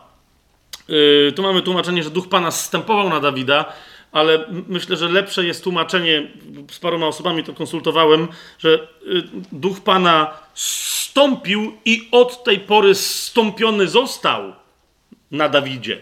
Tak? Tam jest, to jest takie, że od tej pory, nie że wiecie, że go odwiedzał codziennie i na niego zstępował, tylko że odtąd jak stąpił, tak już stąpiony został. Tam jest takie. Ja nie, nie, znam na tyle dobrze w ogóle hebrajskiego, żeby się roz, rozwijać na ten temat, ale yy, dosyć jasno yy, to mi zostało przedstawione, że tak to należy rozumieć. Zwłaszcza, że kontekst, jak zobaczycie drugą księgę yy, Samuela, mamy też dosyć wyraźny w 23 e, rozdziale drugiej księgi Samuela e, ostatnie słowa Dawida, zauważcie, który zaczął być tym Dawidem, którego my znamy w momencie swojego namaszczenia na króla, a więc kiedy zstąpił na niego Duch Święty, zobaczcie jak brzmią ostatnie słowa Dawida. To jest 23 rozdział 2 Samuela 1, 2 i, tam, i tak dalej. Ale 1, 2 nas interesuje. Ostatnie słowa Dawida. Dawid syn Jessego, mężczyzna, który został wywyższony, pomazaniec Boga Jakuba i miły psalmista Izraela, powiedział. To, I to są jego ostatnie słowa. Duch Jahwe mówił przeze mnie, a jego słowo jest ciągle na moim języku. Słyszycie to? Pierwsze zdanie, jakie Dawid na końcu swojego życia mówi o sobie. Duch Jahwe mówił przeze mnie, a jego słowo jest na moim języku. Od tego zaczyna opis swojej tożsamości, gdzie, gdy inni widzicie, jak go w tym, w tym pierwszym wersecie opisują. Miły psalmista, wywyższony mężczyzna, pomazaniec, a on mówi Duch Święty. Duch Święty. Od, od, od tego zaczyna Duch, yy, Duch Jahwe yy, nade mną. Zanim yy, dotkniemy tematu proroków, chcę Wam zwrócić uwagę na kolejną rzecz, która według mnie jest istotna i jest ważna w Nowym Przymierzu E, nie jest może podkreślona, ale my musimy o tym pamiętać, e, chociażby po to, żeby Kościół wreszcie, wreszcie zaczął być tak, jak od początku miał być i na początku był twórczy, a nie odtwórczy. Żebyśmy zaczęli kreować według tego, jak duch nam. Nie wymyślać nowe doktryny, tak? Ale funkcjonować w tym świecie w sposób absolutnie wnoszący Bożą nowość, a nie tylko powtarzać rozumiecie, słówka, hasełka, coś tam, metody, dlatego że przez 50 lat wszyscy tak robią i jak się ktoś wychyli, to ma w łeb. Ok? No właśnie, duch w Starym Przymierzu, jedne, jednym z elementów mądrości, z którą przychodził Duch Święty, była mądrość twórców, mądrość rzemieślników, mądrość artystów wszelkiego rodzaju. Twórzmy sobie mm, e, Księgę Wyjścia, e, czyli drugą Mojżeszową. poza przywódcami i prorokami, o których jeszcze będzie mowa, e, zobaczcie, co się dzieje. To jest Księga Wyjścia, 31 rozdział. Duch, bez Ducha Świętego nikt nie może wykonać fizycznej Bożej roboty. Ok? Spektaklu teatralnego, pantomimy, filmu, napisać książki Bożej, czy zrobić cokolwiek innego Bożego ozdobić, y, nie wiem, budynku zborowego, hmm? wydać Biblię w taki czy inny sposób. Y, okej, okay, a teraz tylko, rozumiecie, nawet to, co teraz powiedziałem, nie było zbyt kreatywne. A, a Pan już w Starym Testamencie, już w Torze, tak, w Pięcioksięgu podkreśla, że żeby ludzie robili rzeczy według piękna, które pochodzi z góry, potrzebują do tego Ducha Świętego. Zobaczcie 31 rozdział, wersety od 1, tam, no trochę poczytamy. Potem Jachwę powiedział do Mojżesza: Oto powołałem po imieniu Besalela. To jest inna rzecz, że, że, zawsze prawdziwe natchnienie, powołanie, namaszczenie Ducha Świętego zawsze jest związane z byciem powołanym po imieniu. Tak? Ale to, to nie, teraz to nie jest nasz wątek. Pan mówi: Oto powołałem po imieniu Besalela, syna Uriego, syna Hura z pokolenia Judy. I posłuchajcie tego. I napełniłem go duchem Bożym, mądrością, rozumem, wiedzą i umiejętnością we wszelkim rzemiośle, aby umiejętnie obmyślał projekty do wyrobu ze złota, srebra i miedzi, do obrabiania kamieni, do oprawy i do ciosania drewna, aby wykonywał wszelkie tego rodzaju dzieła. To był specjalista odpowiedzialny za, za, za przyozdobienie namiotu pana Później to samo się tyczy świątyni i tak dalej. Wszyscy, wszyscy ci ludzie mieli specjalne namaszczenie, napełnienie Duchem Świętym, żeby móc zrobić rzeczy, które będą pięknym dla Pana, a które nie staną się elementami bałwochwalstwa. Wie, wiecie o co mi chodzi? Niemniej zwróćcie na to, yy, na to uwagę. Parę rozdziałów dalej, zobaczcie 35 werset. Eee, Mojżesz y, to, co mu Pan powiedział, potwierdza. To jest 35 rozdział Księgi Wyjścia, 30 werset i dalej. Potem Mojżesz powiedział do synów Izraela: Oto Jahwe powołał po imieniu Besalela, syna Uriego, syna Hura z pokolenia Judy, i napełnił go duchem Bożym, mądrością, rozumem i umiejętnością we wszelkim rzemiośle, aby umiejętnie wymyślał wzory, aby wyrabiał ze złota, srebra i miedzi i tak dalej, i tak dalej, i tak dalej. Mojżesz dokładnie powtarza to, co mu Bóg powiedział. Okay? Że celem napełnienia w Starym Przymierzu tamtego człowieka było uzdolnienie go do bycia artystą na Boży wzór. Wiecie, co się dzieje?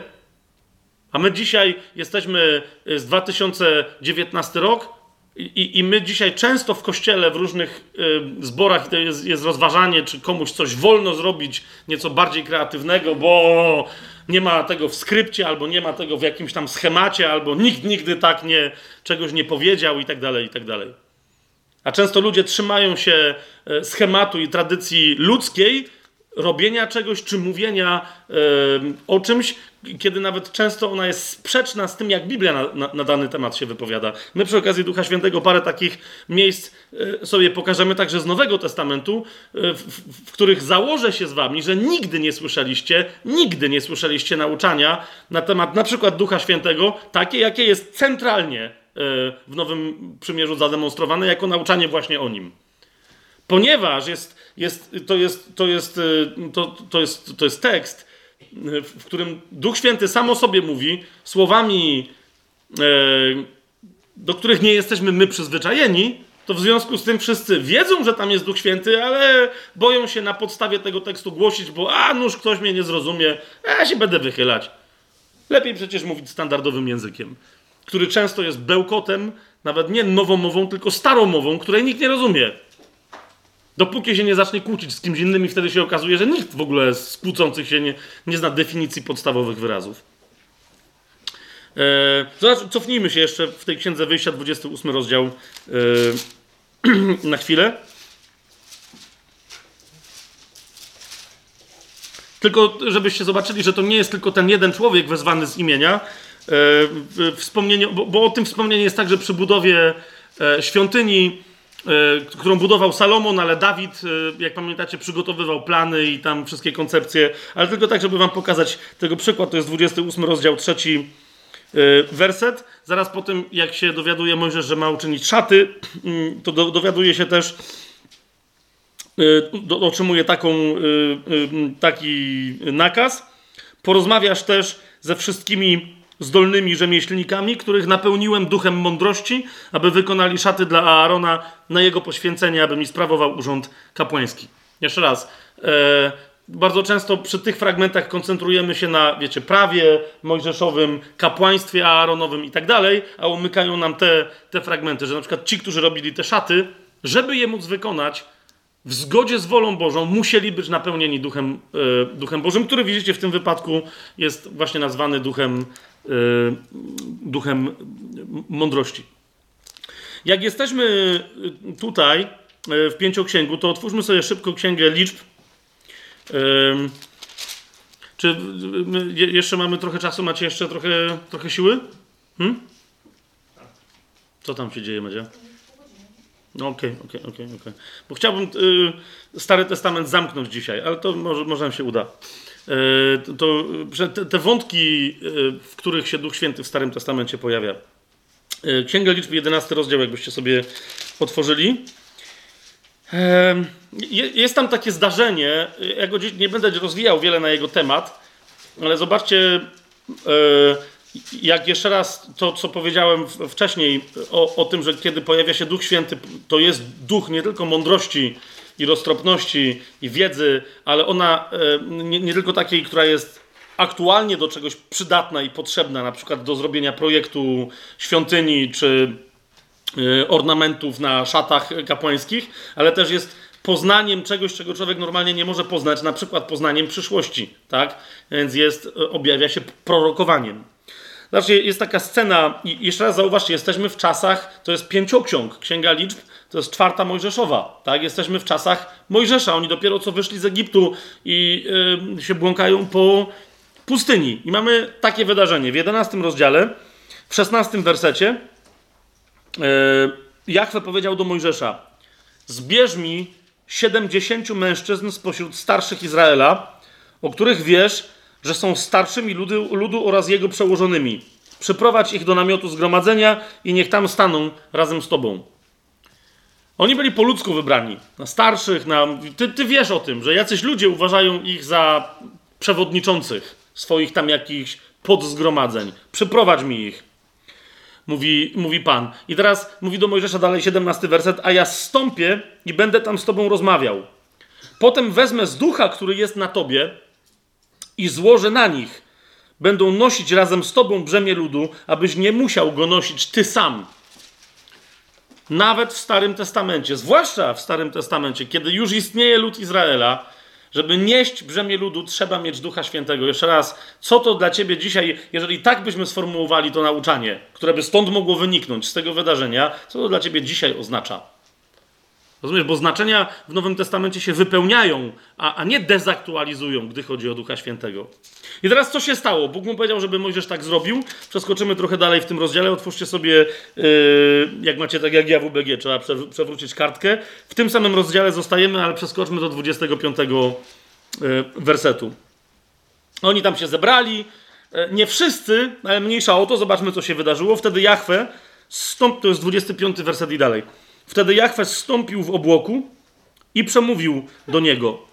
Potem wziął z ducha, który był na nim, to z ducha świętego, tak? Nie, nie z ducha mojżeszowego, bo nie z ducha jego, tylko z ducha, który był na nim. I dał go siedemdziesięciu starszym. A gdy spoczął na nich duch, prorokowali i nie przestali prorokować. I teraz posłuchajcie dalej. Ale dwaj mężczyźni pozostali w obozie. Jeden miał na imię Eldat, a drugi Medat. Na nich też spoczął duch, bo oni byli wśród spisanych, chociaż nie przybyli do namiotu. Prorokowali wszakże w obozie. Wtedy młodzieniec przybiegł i powiedział do Mojżesza: Eldad i Medad prorokują w obozie. A Jozue, syn Nuna, sługa Mojżesza i jeden z jego młodzieńców, powiedział Mojżeszu: Panie mój, zabroń im. Nie wiem, czy pamiętacie, jest podobna scena w, w Ewangeliach, kiedy przychodzą do Jezusa i też mówią, ej, bo oni tam coś głoszą, ale okej, okay, tu mamy, na razie jesteśmy tu, powiedział, zabroń im. I Mojżesz na to, yy, na to odpowiada, czy jesteś zazdrosny o mnie? Posłuchajcie tego zdania. Oby cały lud Jahwe zamienił się w proroków, aby Jahwe złożył na nim swojego ducha. To, to było marzenie, to było pragnienie serca Mojżesza, żeby duch Jahwe tak jak stąpił na niego, tak jak teraz stąpił na tych 70, czy sobie zasłużyli swoim życiem, czy nie. Ale zostali wybrani, zostali zapisani, żeby stąpił na cały lud.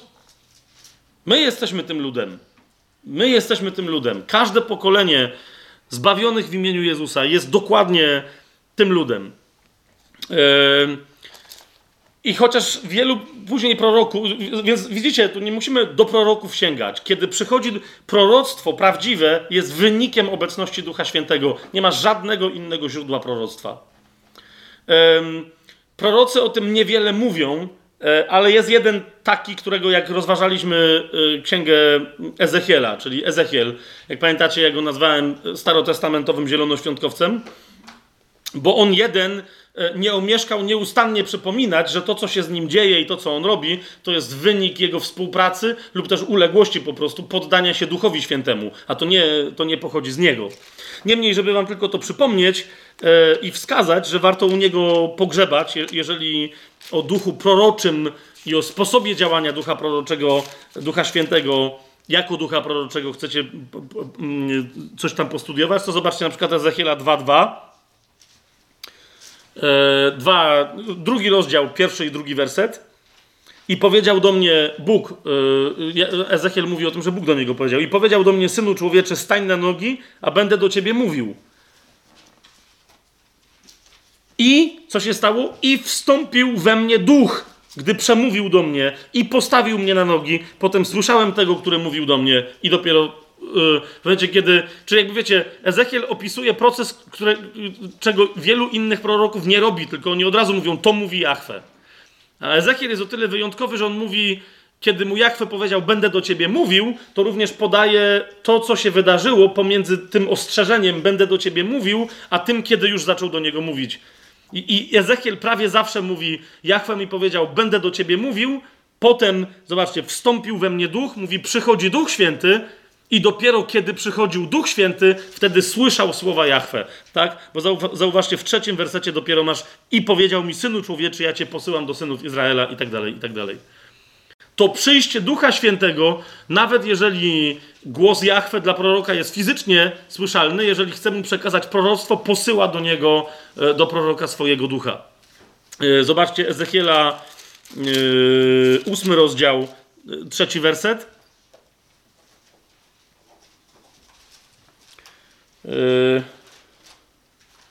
Ręka Pana, Ezechiel w pierwszym rozdziale tego werset, wersecie tego rozdziału mówi, że go dotknęła.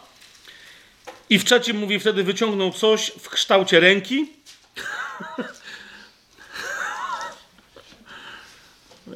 Ktoś przyszedł do, do Ezechiela, a potem ten ktoś wyciągnął coś w kształcie ręki. Tak a propos, jak, jak się pytamy, jak kto wyobraża sobie ducha Bożego, anioła i tak dalej. Więc ten wyciągnął coś w kształcie ręki, uchwycił mnie za kędziory mojej głowy. To jest piękne tłumaczenie. To po prostu długie włosy miał, więc ale no okej. Okay. Kędziory mojej głowy.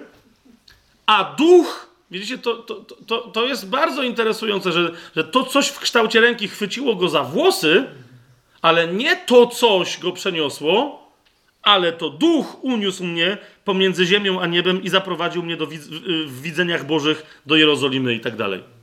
Okay? Niektórzy utożsamiają tę rękę z prawicą Pana, że to jest duch pański. W tym konkretnym y, fragmencie myślę, że nie, że to, to, jest, to jest współpraca kogoś z kimś, tak? Jedna z tych osób jest jasno zidentyfikowana jako duch. W jedenastym y, rozdziale, w pierwszym wersecie, tam już mamy jasno powiedziane, że to duch po prostu uniósł Ezechiela. Dlatego, jak wam mówiłem, że pod wpływem Ducha Świętego czasem można się przelecieć, to, to jest prawda, ale w określonym celu. Potem duch uniósł mnie i zaprowadził do wschodniej bramy domu Jachwę, która jest zwrócona na wschód. A więc został przeniesiony w konkretne fizyczne miejsce yy, yy, świątynne, yy, żeby tam coś zobaczyć. Pamiętacie, w Nowym Testamencie ta, ta, ta, to, to, działanie Ducha Świętego pozostaje dokładnie takie samo. Pamiętacie na przykład Filipa, y, który miał po prostu stałą kartę pokładową z Duchem Świętym, którego przenosił w te i we w te w ramach działań, których nikt inny nie był w stanie, czy nie był gotowy wykonać, tylko Filip. W tym samym rozdziale 11 w 20 czwartym wersecie też macie e, ducha, który, który Ezechiela unosi i, i tam e, gdzieś przemieszcza. I jeszcze mamy trzynasty rozdział. E, nie chodzi mi o to, żeby pokazywać lotnictwo, tylko po, po, tych spostrzeżeniach, jakby Ezechiel sam się orientuje, jeszcze ma daleko do końca swojej księgi, ale, ale sam się orientuje, żeby wyjaśnić, że ten duch, o którym on mówi, to jest duch święty. To jest trzynasty rozdział, trzeci werset w imieniu Bożym tak mówi: Biada głupim prorokom, którzy idą za swoim duchem, chociaż tak naprawdę nic nie widzieli.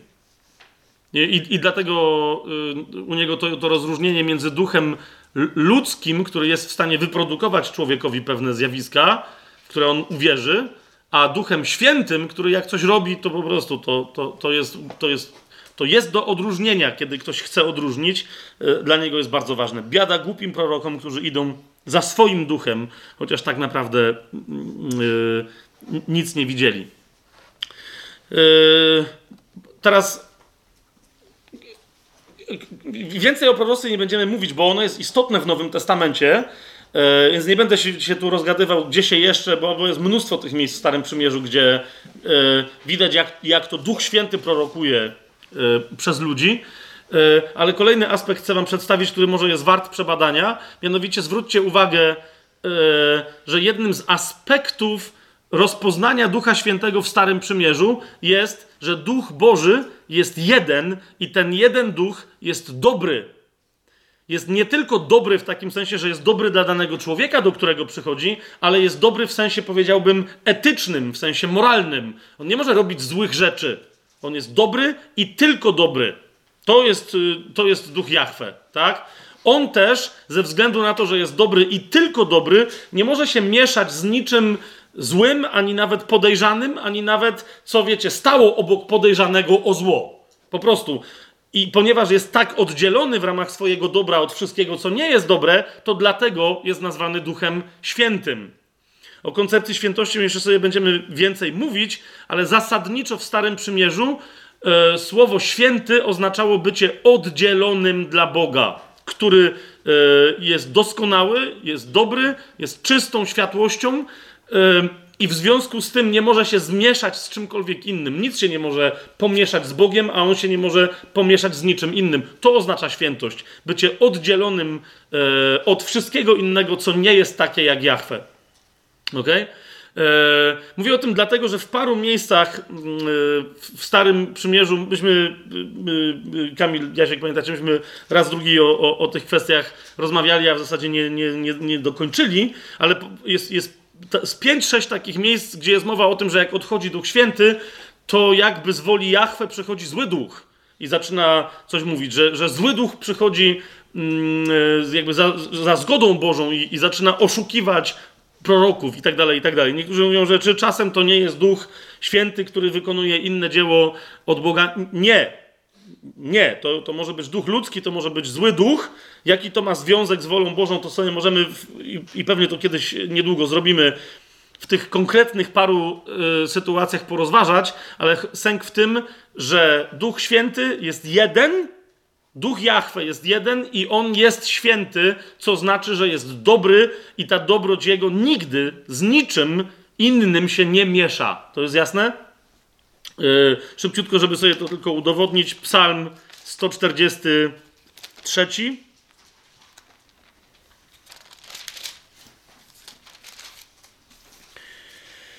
Yy.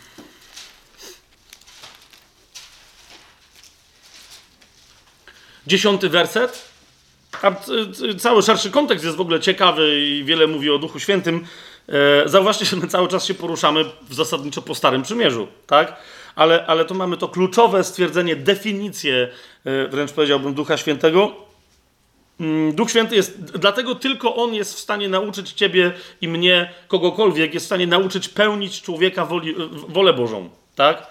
Tu jest wezwanie, to jest 140, psalm 143, 10. Naucz mnie czynić Twoją wolę, bo Ty jesteś moim Bogiem. Twój duch jest dobry. Prowadź mnie do ziemi prawości. Ożyw mnie, Jachwę i tak dalej, i tak dalej, i tak dalej. Ale tu macie to, y, tu jest parę, ten werset jest poszatkowany, tu jest parę zdań, które według mnie powinny być y, zapisane w ogóle w osobnych wersetach, bo to, że jakby numer całego tego wersetu jest jeden, to nie znaczy, że to jest, tu jest parę zdań i z, i z nich zdanie Twój duch jest dobry, to jest osobne zdanie. W UBG ono się znajduje oddzielone od, od, od poprzedniego i następnego oddzielone średnikami. Nie wiem, jak macie w innych e, tłumaczeniach. To, no, to jest dość, dość dobre e, rozróżnienie. Jak jesteśmy w psalmach, to jeszcze zerknijmy sobie w to miejsce. To jedno z tych właśnie niewielu, ale bardzo jasnych miejsc, które nazywają Ducha Świętego Duchem Świętym. To jest Psalm 51. E, zauważcie, e, to miejsce też odróżnia ducha ludzkiego od ducha Bożego. Tak? E, to, to, jest, to jest ten taki pokutny psalm Dawidowy po tym, jak zgrzeszył z Batrzebą i, i, i, Natan go skonfrontował, opowiadając mu, pamiętacie tę historię o owieczce i, i tak dalej. Wtedy Dawid naprawdę pokutował nie ma według mnie w Biblii lepszego, lepszej modlitwy pokutnej, lepszej modlitwy grzesznika, jeśli tak chcecie to nazwać, jak, jak Psalm 51. Jeżeli jest oczywiście właściwie rozumiany. Więc, e, ale chodzi mi o te wersety 10 i 11. Stwórz we mnie serce czyste, woła Dawid. To jest ewidentnie prorocze wołanie. Stwórz we mnie ser serce czyste, o Boże, i odnów we mnie ducha prawego. Ale to Dawid mówi o swoim duchu. Mówi, daj mi nowe serce i nowego ducha, mówiąc inaczej. Tak? A w jedenastym wersecie mówi, nie odrzucaj mnie sprzed Twojego oblicza i nie odbieraj mi swojego Ducha Świętego. On wiedział, co się stało z Saulem i wiedział, że może być tak samo potraktowany. Dostał ducha, ale może mu ten duch być wziętym. Pamiętacie, my mówimy cały czas o Starym Przymierzu, tak? I to jest jedno z tych miejsc, gdzie ktoś nazywa ducha świętego w Starym Przymierzu duchem świętym, po prostu, samodzielny. Ty jesteś tam, Boże, a Twój duch jest tu, on jest święty, tak jak Ty jesteś święty. To jest jedno z takich miejsc, które stanowi problem dla egzegetów e, żydowskich, dla, rabinistycznych, dla, dla hermeneutyki judaistycznej, bo, e, bo wiecie, bo ten duch tu jest ewidentnie, to, to nie jest Jahwe, on jest, on jest gdzie indziej wręcz powiedzieliby, jasne, jasne, że Bóg jest wszędzie, ale jest Bóg, jest Jego duch, a ten duch ma taką samą charakterystykę jak Bóg, czyli jest święty, a tylko Jahwe jest święty. No? Więc jak ktoś nie ma trójcy i nie ma Ducha Świętego, tak jak chrześcijanie rozumianego, no to tu ma problem. Lepiej się tam nie wdawać w komentarze y, y, za głębokie. Teraz ten duch, jak widzicie, jest konieczny do tego, żeby samemu być świętym, tak? Droga uświęcenia, yy, przeskoczcie razem ze mną yy, szybciutko do 139 psalmu.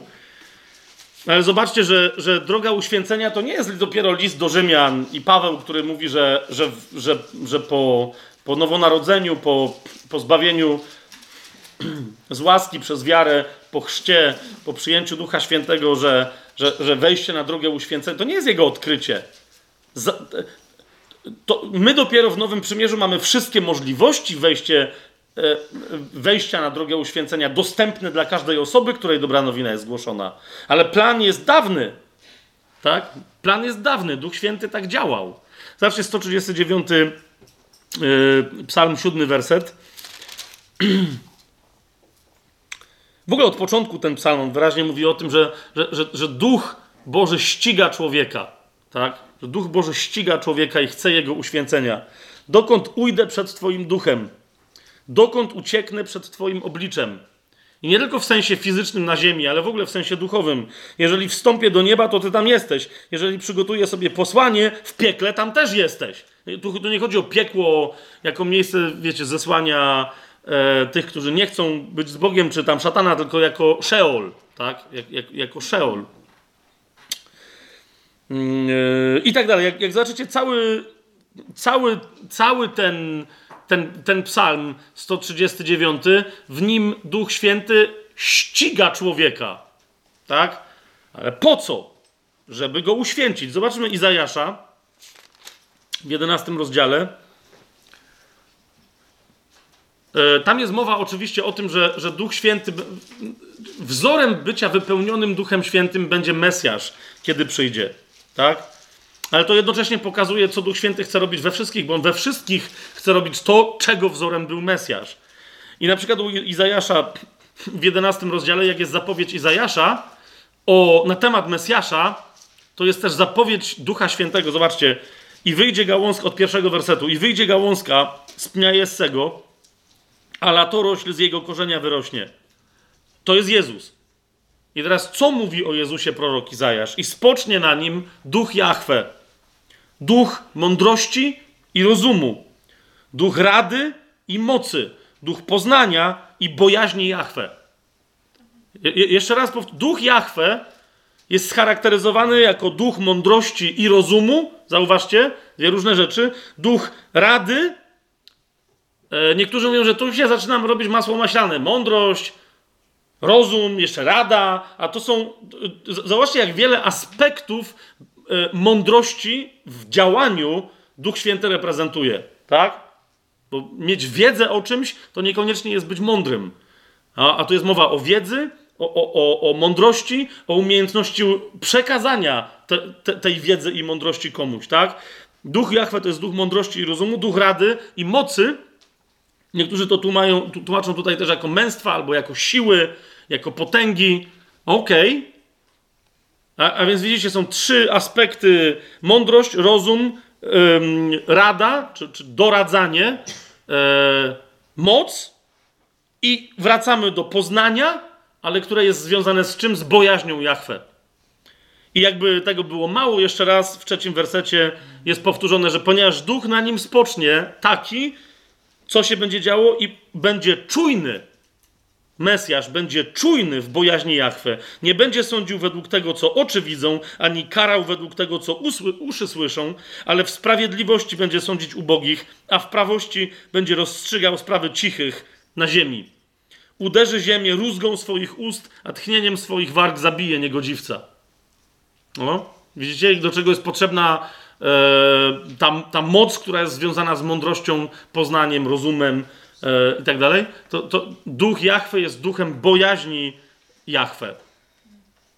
Te, myślę, że, że tych, tych sześć e, cech opisanych tutaj ducha e, świętego, ducha Jahwe, E, po, powinniśmy naprawdę do nich wracać często w regularnych nauczaniach, w kazaniach, na nabożeństwach i, i tak dalej, i tak dalej. Swoją drogą, jeżeli ktoś z was ma korzenie, e, jeżeli ktoś z was ma korzenie katolickie, to zapewne i jeżeli w ramach tych katolickich korzeni dotarliście do bierzmowania, to zapewne na egzaminie do, bierz, do bierzmowania uczyliście się o siedmiu darach Ducha Świętego e, i one ponoć są w tym tekście.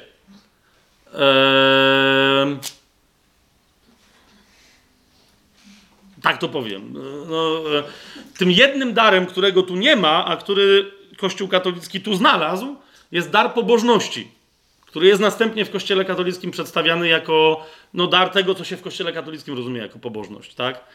On się tam wziął z, y, z nieczytania oryginalnego tekstu, tylko z przyjęcia jednego rozpędzonego tłumaczenia Septuaginty, w którym zamiast tych sześciu darów się znalazło siedem. Okay?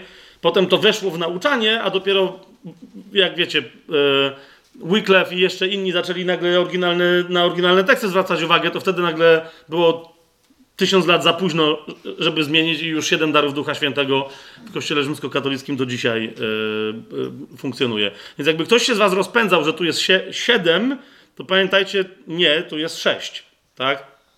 Duch Jahwe to jest duch mądrości i rozumu, rady i mocy, poznania i bojaźni pańskiej, tak?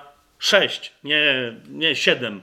To, że Duch Święty jest duchem siedmiorakim, jest inna rzecz i o tym dziś już nie zdążymy powiedzieć, tak? Ale to jest wspaniała, genialna tajemnica, niezwykle, niezwykle odkrywcza rzecz jak, e, i, i, temat, e, jak, jak, jak, jak, jak, jak jej dotkniemy, tak? Że Duch Święty jest jeden, ale jest duchem siedmiorakim. Co to w ogóle oznacza? Ale to nie ma niczego wspólnego e, z, z katolickim, rzymskokatolickim zestawem jakichś tam tych siedmiu darów Ducha Świętego.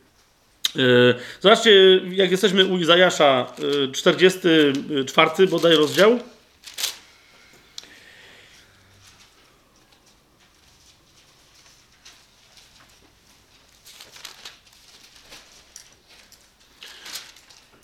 E, zapowiedź przyjścia Ducha Świętego, on no to robi w Starym Testamencie, ale zapowiedź tego, że on jeszcze bardziej to będzie robił, kiedy będzie przychodził, to jest 44 rozdział, trzeci werset i dalej.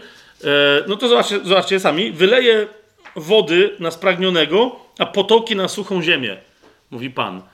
Wyleję mojego ducha na Twoje potomstwo i moje błogosławieństwo na Twoich potomków. teraz co to będzie oznaczać? Że nie tylko, że on przyjdzie ożywczy, tak jak wiecie, deszcz na spragnioną, spragnioną ziemię, rozkrzewią się tak jakby pomiędzy trawą i jak wierzby nad potokami wód. Jeden powie: Ja należę do Jahwe, Drugi nazwie się imieniem Jakuba, a inny napisze swoją ręką poświęcone Panu i będzie się nazywał imieniem Izraela. Tak mówi Pan, król Izraela i jego odkupiciel, Pan zastępów. Ja jestem pierwszy i ja jestem ostatni, a oprócz mnie nie ma Boga. Nawiasem mówiąc, y, y, zwróćcie uwagę, mamy Ducha Świętego, trzeci werset, wyleje mojego ducha na Twoje potomstwo. Mamy Boga Ojca, Szósty werset, tak mówi Jahwe, król Izraela, i mamy Pana Jezusa i jego odkupiciel, Jahwe zastępów. e, I teraz ta ekipa we trzech mówi: Ja jestem pierwszy i ja jestem ostatni, oprócz mnie nie ma Boga. Okay? Nie, niemniej istotny dla nas w tym momencie jest piąty werset, bo się nie zajmujemy teraz trójcą. Yy, piąty werset, w którym ludzie na sobie napiszą i na, rozumiecie, sami siebie oddadzą Bogu tak, że wręcz jakby na rzeczy będą na sobie chcieli napisać: Ja jestem oddany Jachwę, tylko do niego należę, bo to znaczy ja należę do Jachwę, tak? To jest w tym piątym wersecie jeden powie: Ja należę do Jachwę, drugi się nazwie, inny napisze ręką. Chodzi o to, że to był akt przeznaczenia czegoś na służbę świątynną, tak że to coś stawało się nietykalne. Wiecie, wiecie o co chodzi? Naczynie, na którym było napisane poświęcone Jachwę, miało trafić do świątyni. Jeżeli ktoś wykorzystał to naczynie do czegoś innego niż do użytku świątynnego, to zbezcześcił to świątynię. Ono nie mogło, nie można już było nic robić z tym naczyniem, napić się z niego wody, cokolwiek, tylko i wyłącznie ono należało do użytku świątynnego. Je jeżeli zwierzę miało na sobie taki napis albo czyjąś deklarację, to ciele należy do Jachwę. Znaczy, że ono jest przeznaczone na złożenie Jachwę w ofierze.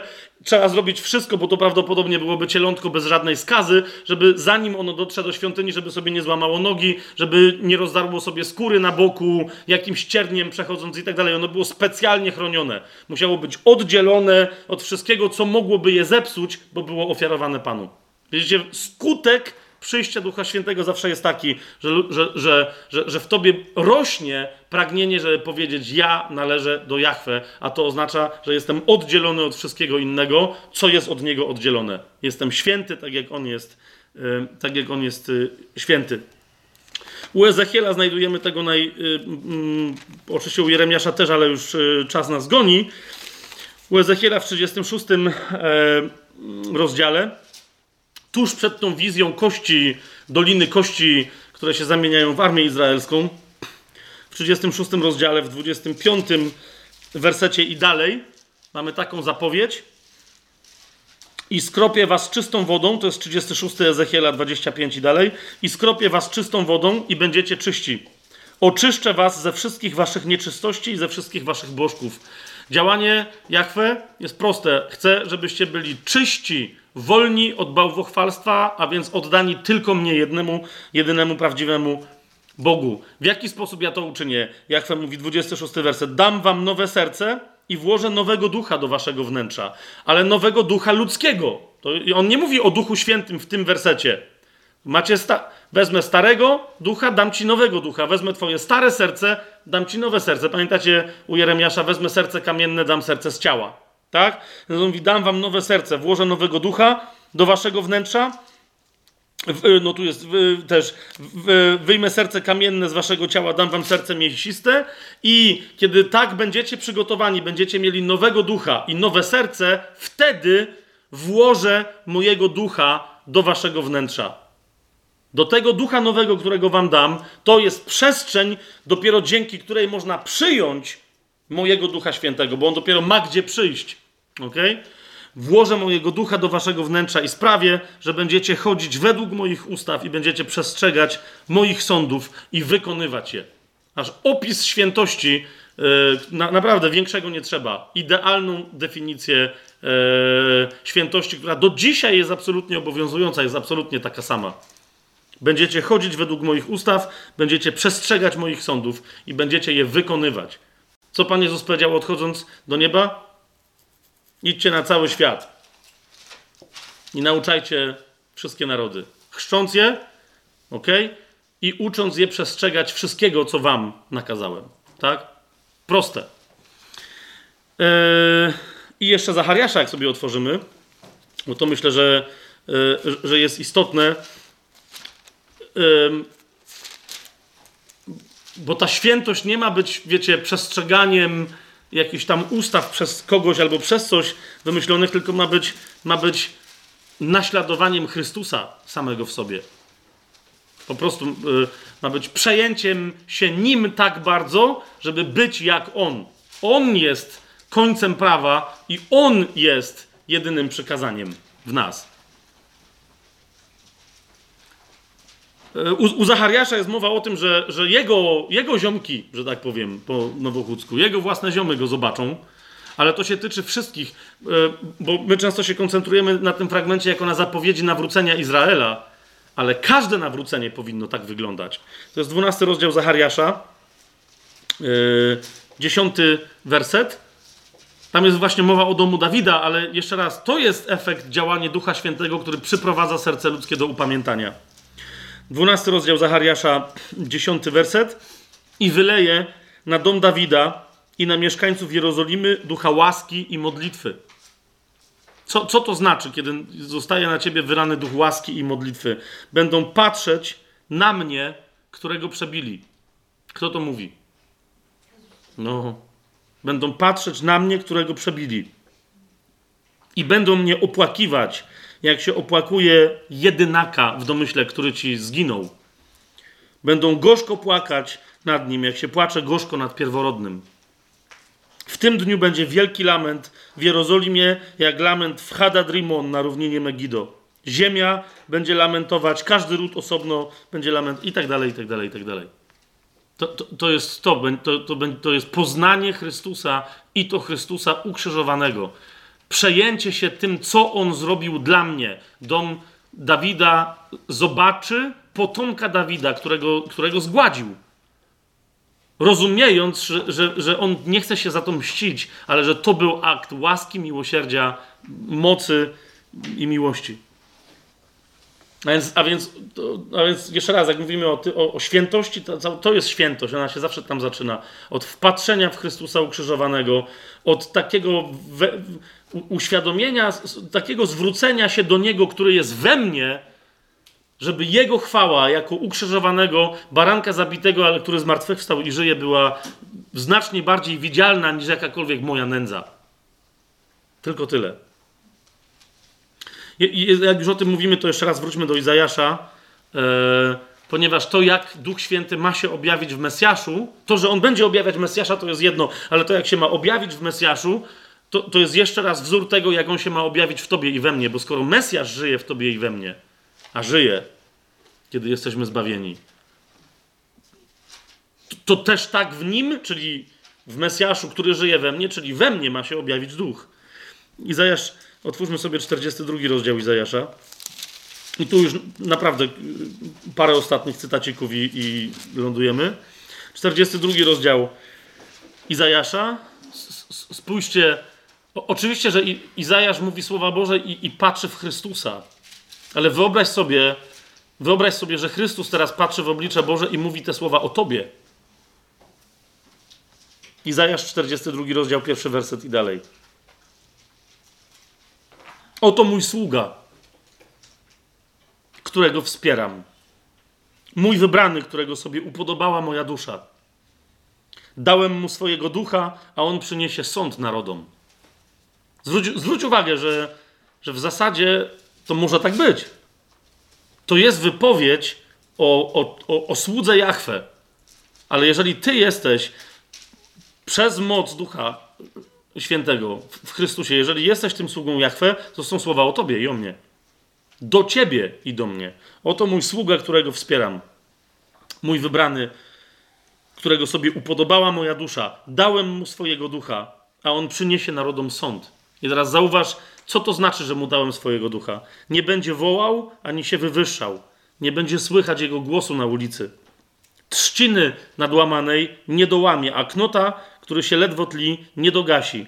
Wyda natomiast sąd według prawdy. Nie ustanie ani się nie zniechęci, dopóki nie utrwali sądu na ziemi, a jego prawa będą oczekiwać wyspy. I tak dalej, i tak dalej. Jasne, że to nie.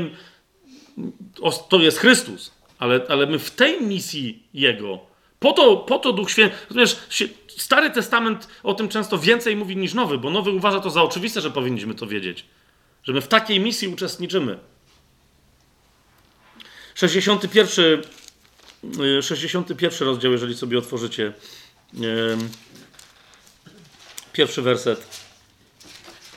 Sługa Jachwę mówi, y, mówi o, o tym, jak ważny dla niego jest Duch Święty, i to jest Jezus który tak myślał i tak mówi, to jest jego, to jest cytat z Jezusa z przyszłości, który prorok słyszy, Izajasz i, i notuje u siebie. Zresztą pamiętacie, że Jezus, jak znalazł to u Izajasza, odczytał i, i, ten fragment i, i, powiedział: Oto na waszych oczach i w waszych uszach się spełnia to, co właśnie usłyszeliście. Duch Pana Boga nade mną, bo Jachwę mnie namaścił, żebym głosił dobrą nowinę cichym, posłał mnie, abym opatrzył rany skruszonych w sercu, abym zwiastował uwięzionym wyzwolenie, a związanym otworzenie więzienia, abym głosił miłościwy rok Pana. Ale te, bo Jezus tu skończył, jak pamiętacie. Jezus tu skończył i powiedział, to się wypełniło w waszych uszach, ale my wiemy, że, że jest dalej, abym ogłosił miłościwy rok Jachwę i dzień pomsty naszego Boga. Kiedyś my czekamy cały czas na, na, na, ten dzień powrotu Jezusa, który jeżeli ktoś nie będzie na ten dzień gotowy, to będzie dla niego dzień pomsty. Nie dlatego, że Bóg się chce na kimś mścić, ale musi wymierzyć sprawiedliwość tej ziemi. Jeżeli ktoś będzie stać po stronie ziemi, a nie po stronie wymierzającego sprawiedliwość, no to, no to mu zostanie wymierzona sprawiedliwość, bo tak wybrał. Wobec tego jednego dnia Jezus najpierw mówi, najpierw jest rok łaski, rok, mi miłościwy rok łaski, ale przyjdzie dzień pomsty naszego Boga. Abym pocieszał wszystkich płaczących, abym sprawił radość płaczącym w Syjonie i dał im ozdobę zamiast popiołu olejek radości zamiast smutku, szatę chwały zamiast ducha przygnębienia. I będą nazwani drzewami sprawiedliwości, szczepem Jachwę, aby był uwielbiony. Jeszcze raz, e, zobacz, jak Duch Święty przychodzi do Mesjasza, on taki jest. Jeżeli Duch Święty do ciebie przychodzi i przez ciebie działa, to on też taki ma być ja się spotkałem już wielokrotnie z sytuacjami, w których ludzie powiedzieli, to był Duch Święty, bo, bo, bo była radość. Eee, no nie, no, no ja widziałem, że było dużo śmiechu takiego czy innego rodzaju. A to zobacz, czym się charakteryzuje radość. Abym sprawił radość płaczącym, zwłaszcza płaczącym w Syjonie. Często ci, co się śmiali, to oni tak czy siak już w dobrym nastroju przyszli i, i, i w takim czy innym wychodzili z tego swojego śmiania się. To, to, to nie była radość, która przyniosła pocieszenie płaczącym. Dał im ozdobę zamiast popiołu, olejek radości zamiast smutku. To jest to, co robi Duch Święty. Szatę chwały zamiast ducha przygnębienia. Jak wielu chrześcijan dzisiaj na, na nabożeństwach, na, na imprezach, na konferencjach chrześcijańskich mówią, że przeżyli radość Ducha Świętego, że ich dotknął, ale na co dzień e, świat widzi ich chodzących w duchu przygnębienia. Wiecie o co mi chodzi? Owoc Ducha Świętego jest trwały, nie jest muśnięciem, jeżeli jest muśnięciem, to, to nie jest owoc Ducha Świętego, to nie jest radość, to, to, jest, to, to, to, to jest imitacja radości. Duch Święty nie robi imitacji. Więc, więc wiecie, te, te, te, fragmenty są dla nas na, naprawdę nieprawdopodobnie, nieprawdopodobnie istotne. Ostatnie trzy wersety, nie wersety, trzy fragmenty, może tak to powiem. E, jak jesteśmy u Izajasza, zobaczcie 59 e,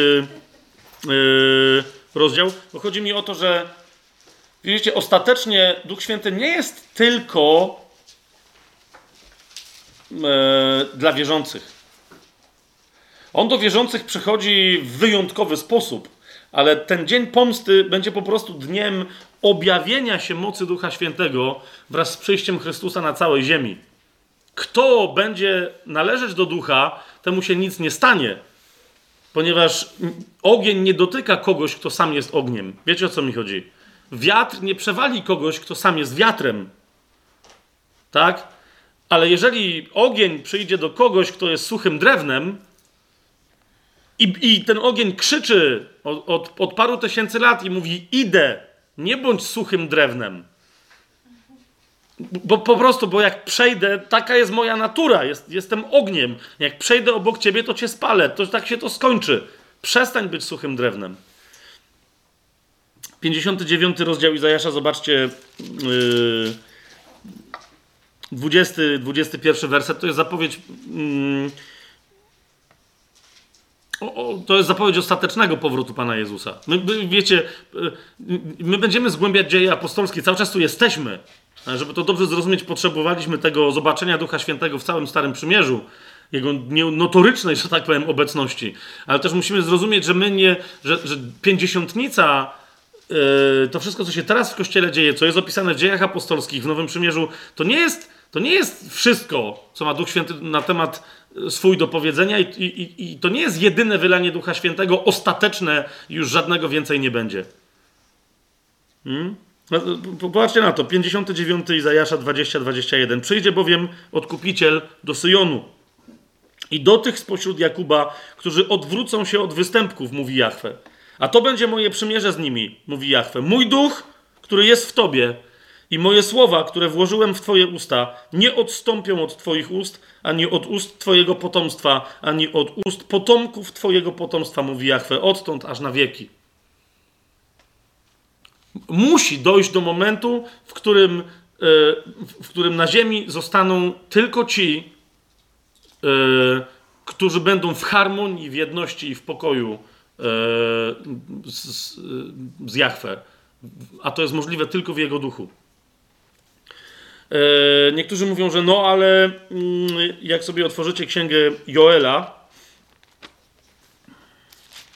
ona jest y, zaraz po tych dużych, y, po, po Izajaszu, Jeremiaszu, Ezechielu macie Daniela, po nim jest Ozeasz, a potem jest Joel, jakby ktoś szukał. W księdze Joela mamy ten chyba naj, najmocniejszy fragment zapowiedzi ostatecznego przyjścia Ducha Świętego. I niektórzy mówią, że to się już wypełniło, całe to przyjście Ducha Świętego w Dzień Pięćdziesiątnicy, bo przecież Piotr w Dzień Pięćdziesiątnicy powiedział, że właśnie ta zapowiedź Joela dzisiaj na waszych oczach się spełniła. Zwróćcie uwagę, że Piotr tego nie powiedział, że ona się spełniła, tylko że oto się zaczęła wypełniać, bo taki jest w ogóle jej charakter. Zobaczcie, Joela 2, 28 yy, i dalej.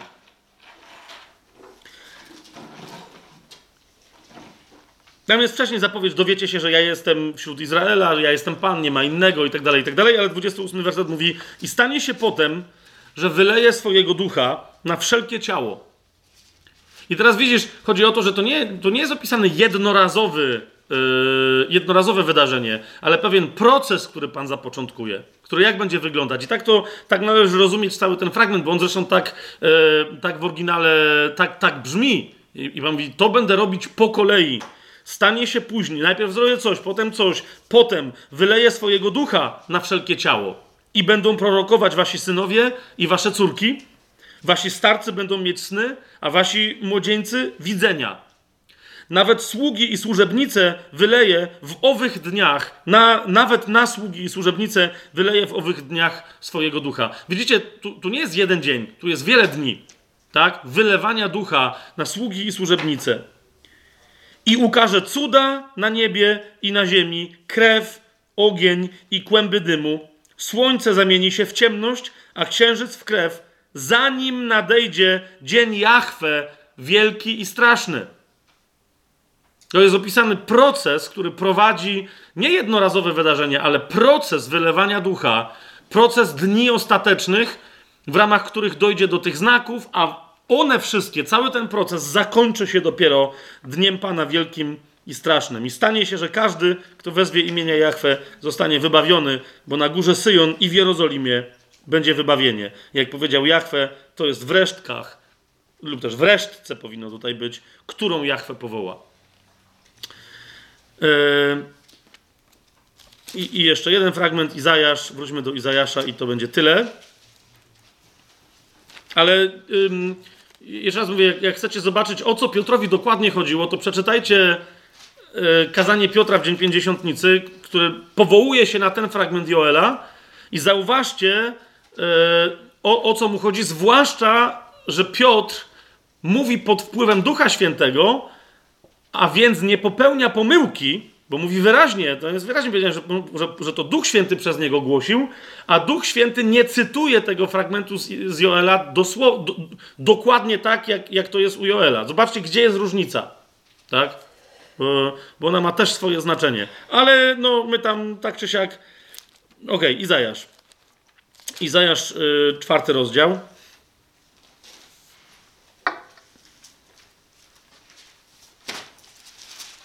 To jest jeszcze przed nami. Ostateczne dzieło, dzieło ducha. Czwarty rozdział um, Izajasza, kiedy mówi o, o, o sromocie, o, o, o utrapieniu, które spadnie na Jakuba. Pamiętacie, był taki temat o, o utrapieniu Jakubowym. Ktoś pamięta, że o tym mówiliśmy? Że, że to jest to, to, to, co, nawet to, co robił Hitler, cała koncepcja Holokaustu, to, to wszystko było w duchu antychrysta, ale to, to, to była wciąż tylko zapowiedź tego, co, co jeszcze świat bę, będzie chciał zrobić. Ta, ta odwieczna, nie odwieczna, od, o, w ramach historii ludzkości, od upadku naszych rodziców, przez wieki to jest myśl diabła, żeby unicestwić Izraela. Po, po prostu, żeby. A, albo dlatego, żeby powstrzymać Mesjasza, albo żeby po prostu zrobić na złość e, Jahwe, żeby unicestwić Izraela. I, i, I ta myśl, dopóki nie pojawi się antychryst i dopóki nie zostanie je, jego plan zniweczony i potem dopóki szatan nie zostanie ostatecznie nie, usunięty, to ta myśl będzie cały czas e, siłą ciemności towarzyszyć, żeby unicestwić Izraela. Ale po tych wszystkich dniach, tu Izajasz to wstępnie zapowiada i potem mówi, że to się zmieni, że to, że to się wreszcie skończy i wtedy co nastanie? Czwarty rozdział, trzeci werset i dalej. I stanie się tak, że ten, kto zostanie na Syjonie i ten, kto pozostanie w Jerusalem, będą nazwani świętymi. Już przez, jeżeli się ostaną na Syjonie i w Jerozolimie, będą naz, nazwani świętymi. Każdy, kto jest zapisany wśród żywych w Jerozolimie. No, widzicie, jak ktoś dopiero zna pełnię proroctw również w Nowym Testamencie i konteksty, słyszycie, jak to brzmi. Każdy, kto się yy, znajdzie zapisany wśród żywych w Jerozolimie. Słyszycie to?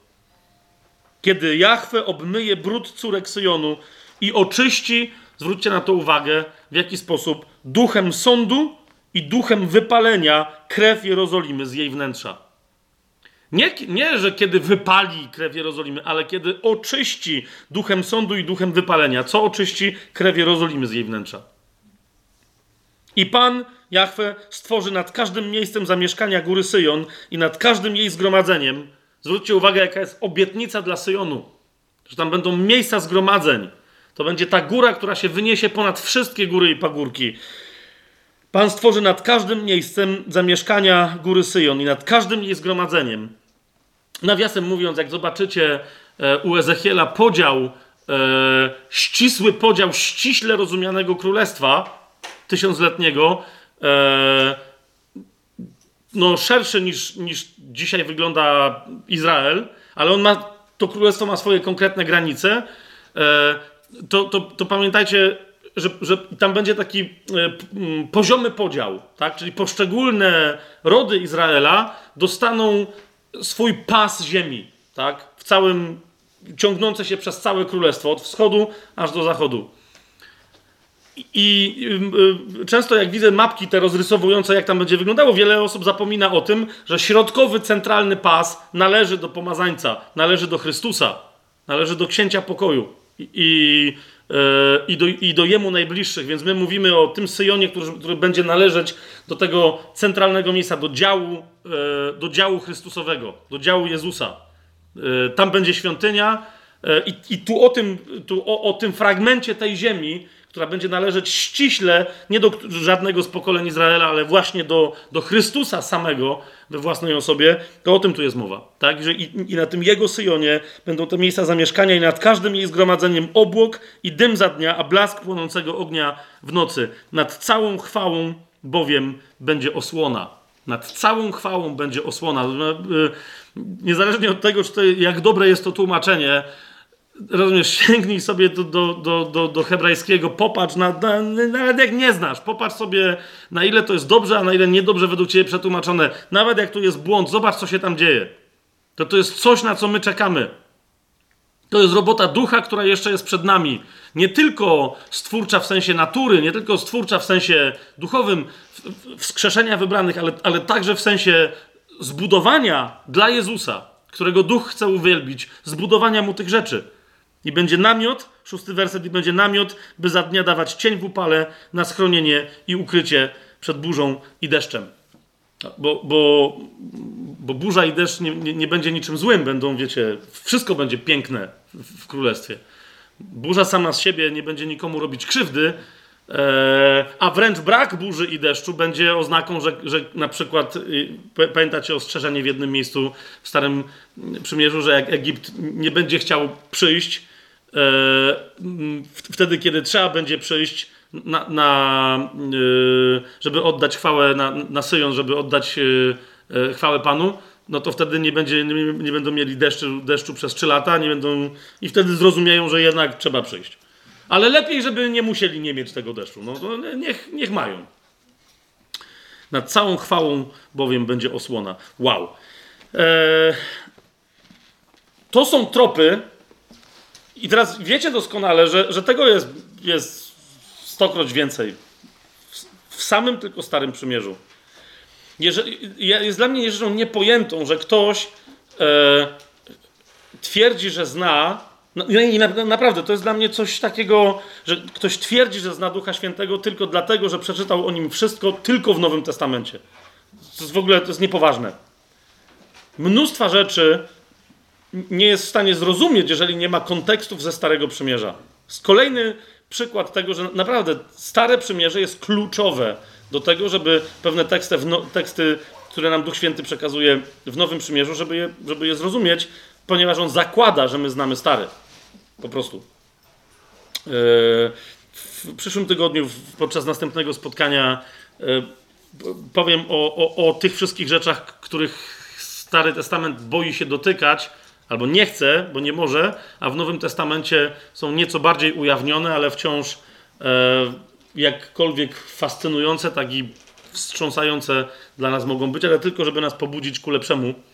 Więc powiemy sobie, e, kim jest Duch Święty, kim się jeszcze doobjawił, że tak powiem, w Nowym, e, w Nowym Testamencie. I dopiero w tym kontekście zajmiemy się tym, co to się w ogóle stało w Dzień Pięćdziesiątnicy i fakt, że my dzisiaj mamy prawo do tego daru, o którym Piotr mówi, że on jest dla was i dla waszych dzieci i dla wszystkich, okej, to czego tak naprawdę, to, że my mamy prawo do tego daru, to, to do czego tak naprawdę my mamy prawo? Czego mamy się spodziewać? Nawet ci, którzy już doświadczają jakichś, wiecie, chrztu w Duchu Świętym, autentycznego, owoców ducha autentycznych, darów ducha autentycznych, ale czy rzeczywiście na taką skalę, jak to było zamierzone, czy też na taką skalę, do jakiej zostaliśmy przycięci przez cenzurę e, kościelną, przez e, cenzurę jednej denominacji, na, rozumiesz, która się pokłóciła z drugą, a tamta nie bardzo się chciała kłócić z tą pierwszą. No wiecie o co mi idzie, tak? Ile kontrowersji w ogóle się zrodziło. E, niezgodności z Biblią to jest jedna rzecz, ale jak najbardziej zgodności z Biblią, ale niezgodnością z ludzkimi tradycjami e, w XX wieku w kwestii e, nowego odkrycia w- Kościele w pełni tego, kim jest Duch Święty i co to jest chrzest w Duchu Świętym. Więc mm, e, będziemy kontynuować tę myśl, kim jest Duch Święty w Nowym Przymierzu i dopiero w tym kontekście jako Jego przyjście odczytamy, e, co to znaczy być ochrzczonym w Duchu Świętym, czyli zanurzonym w Ducha Świętego. Nie w kontekście narzędziowym, jeżeli wiecie, ja- ja- jakiego rodzaju prądy mają przeze mnie przepływać, jak mam chrzest duchem, jakiego rodzaju duchowe cuda się mają przeze mnie dziać, kiedy mam moc ducha, ale kim wobec mnie osobiście jest Duch Święty i kim ja dla Niego jestem albo nie jestem, a powinienem być. Amen? Dzięki za Waszą cierpliwość.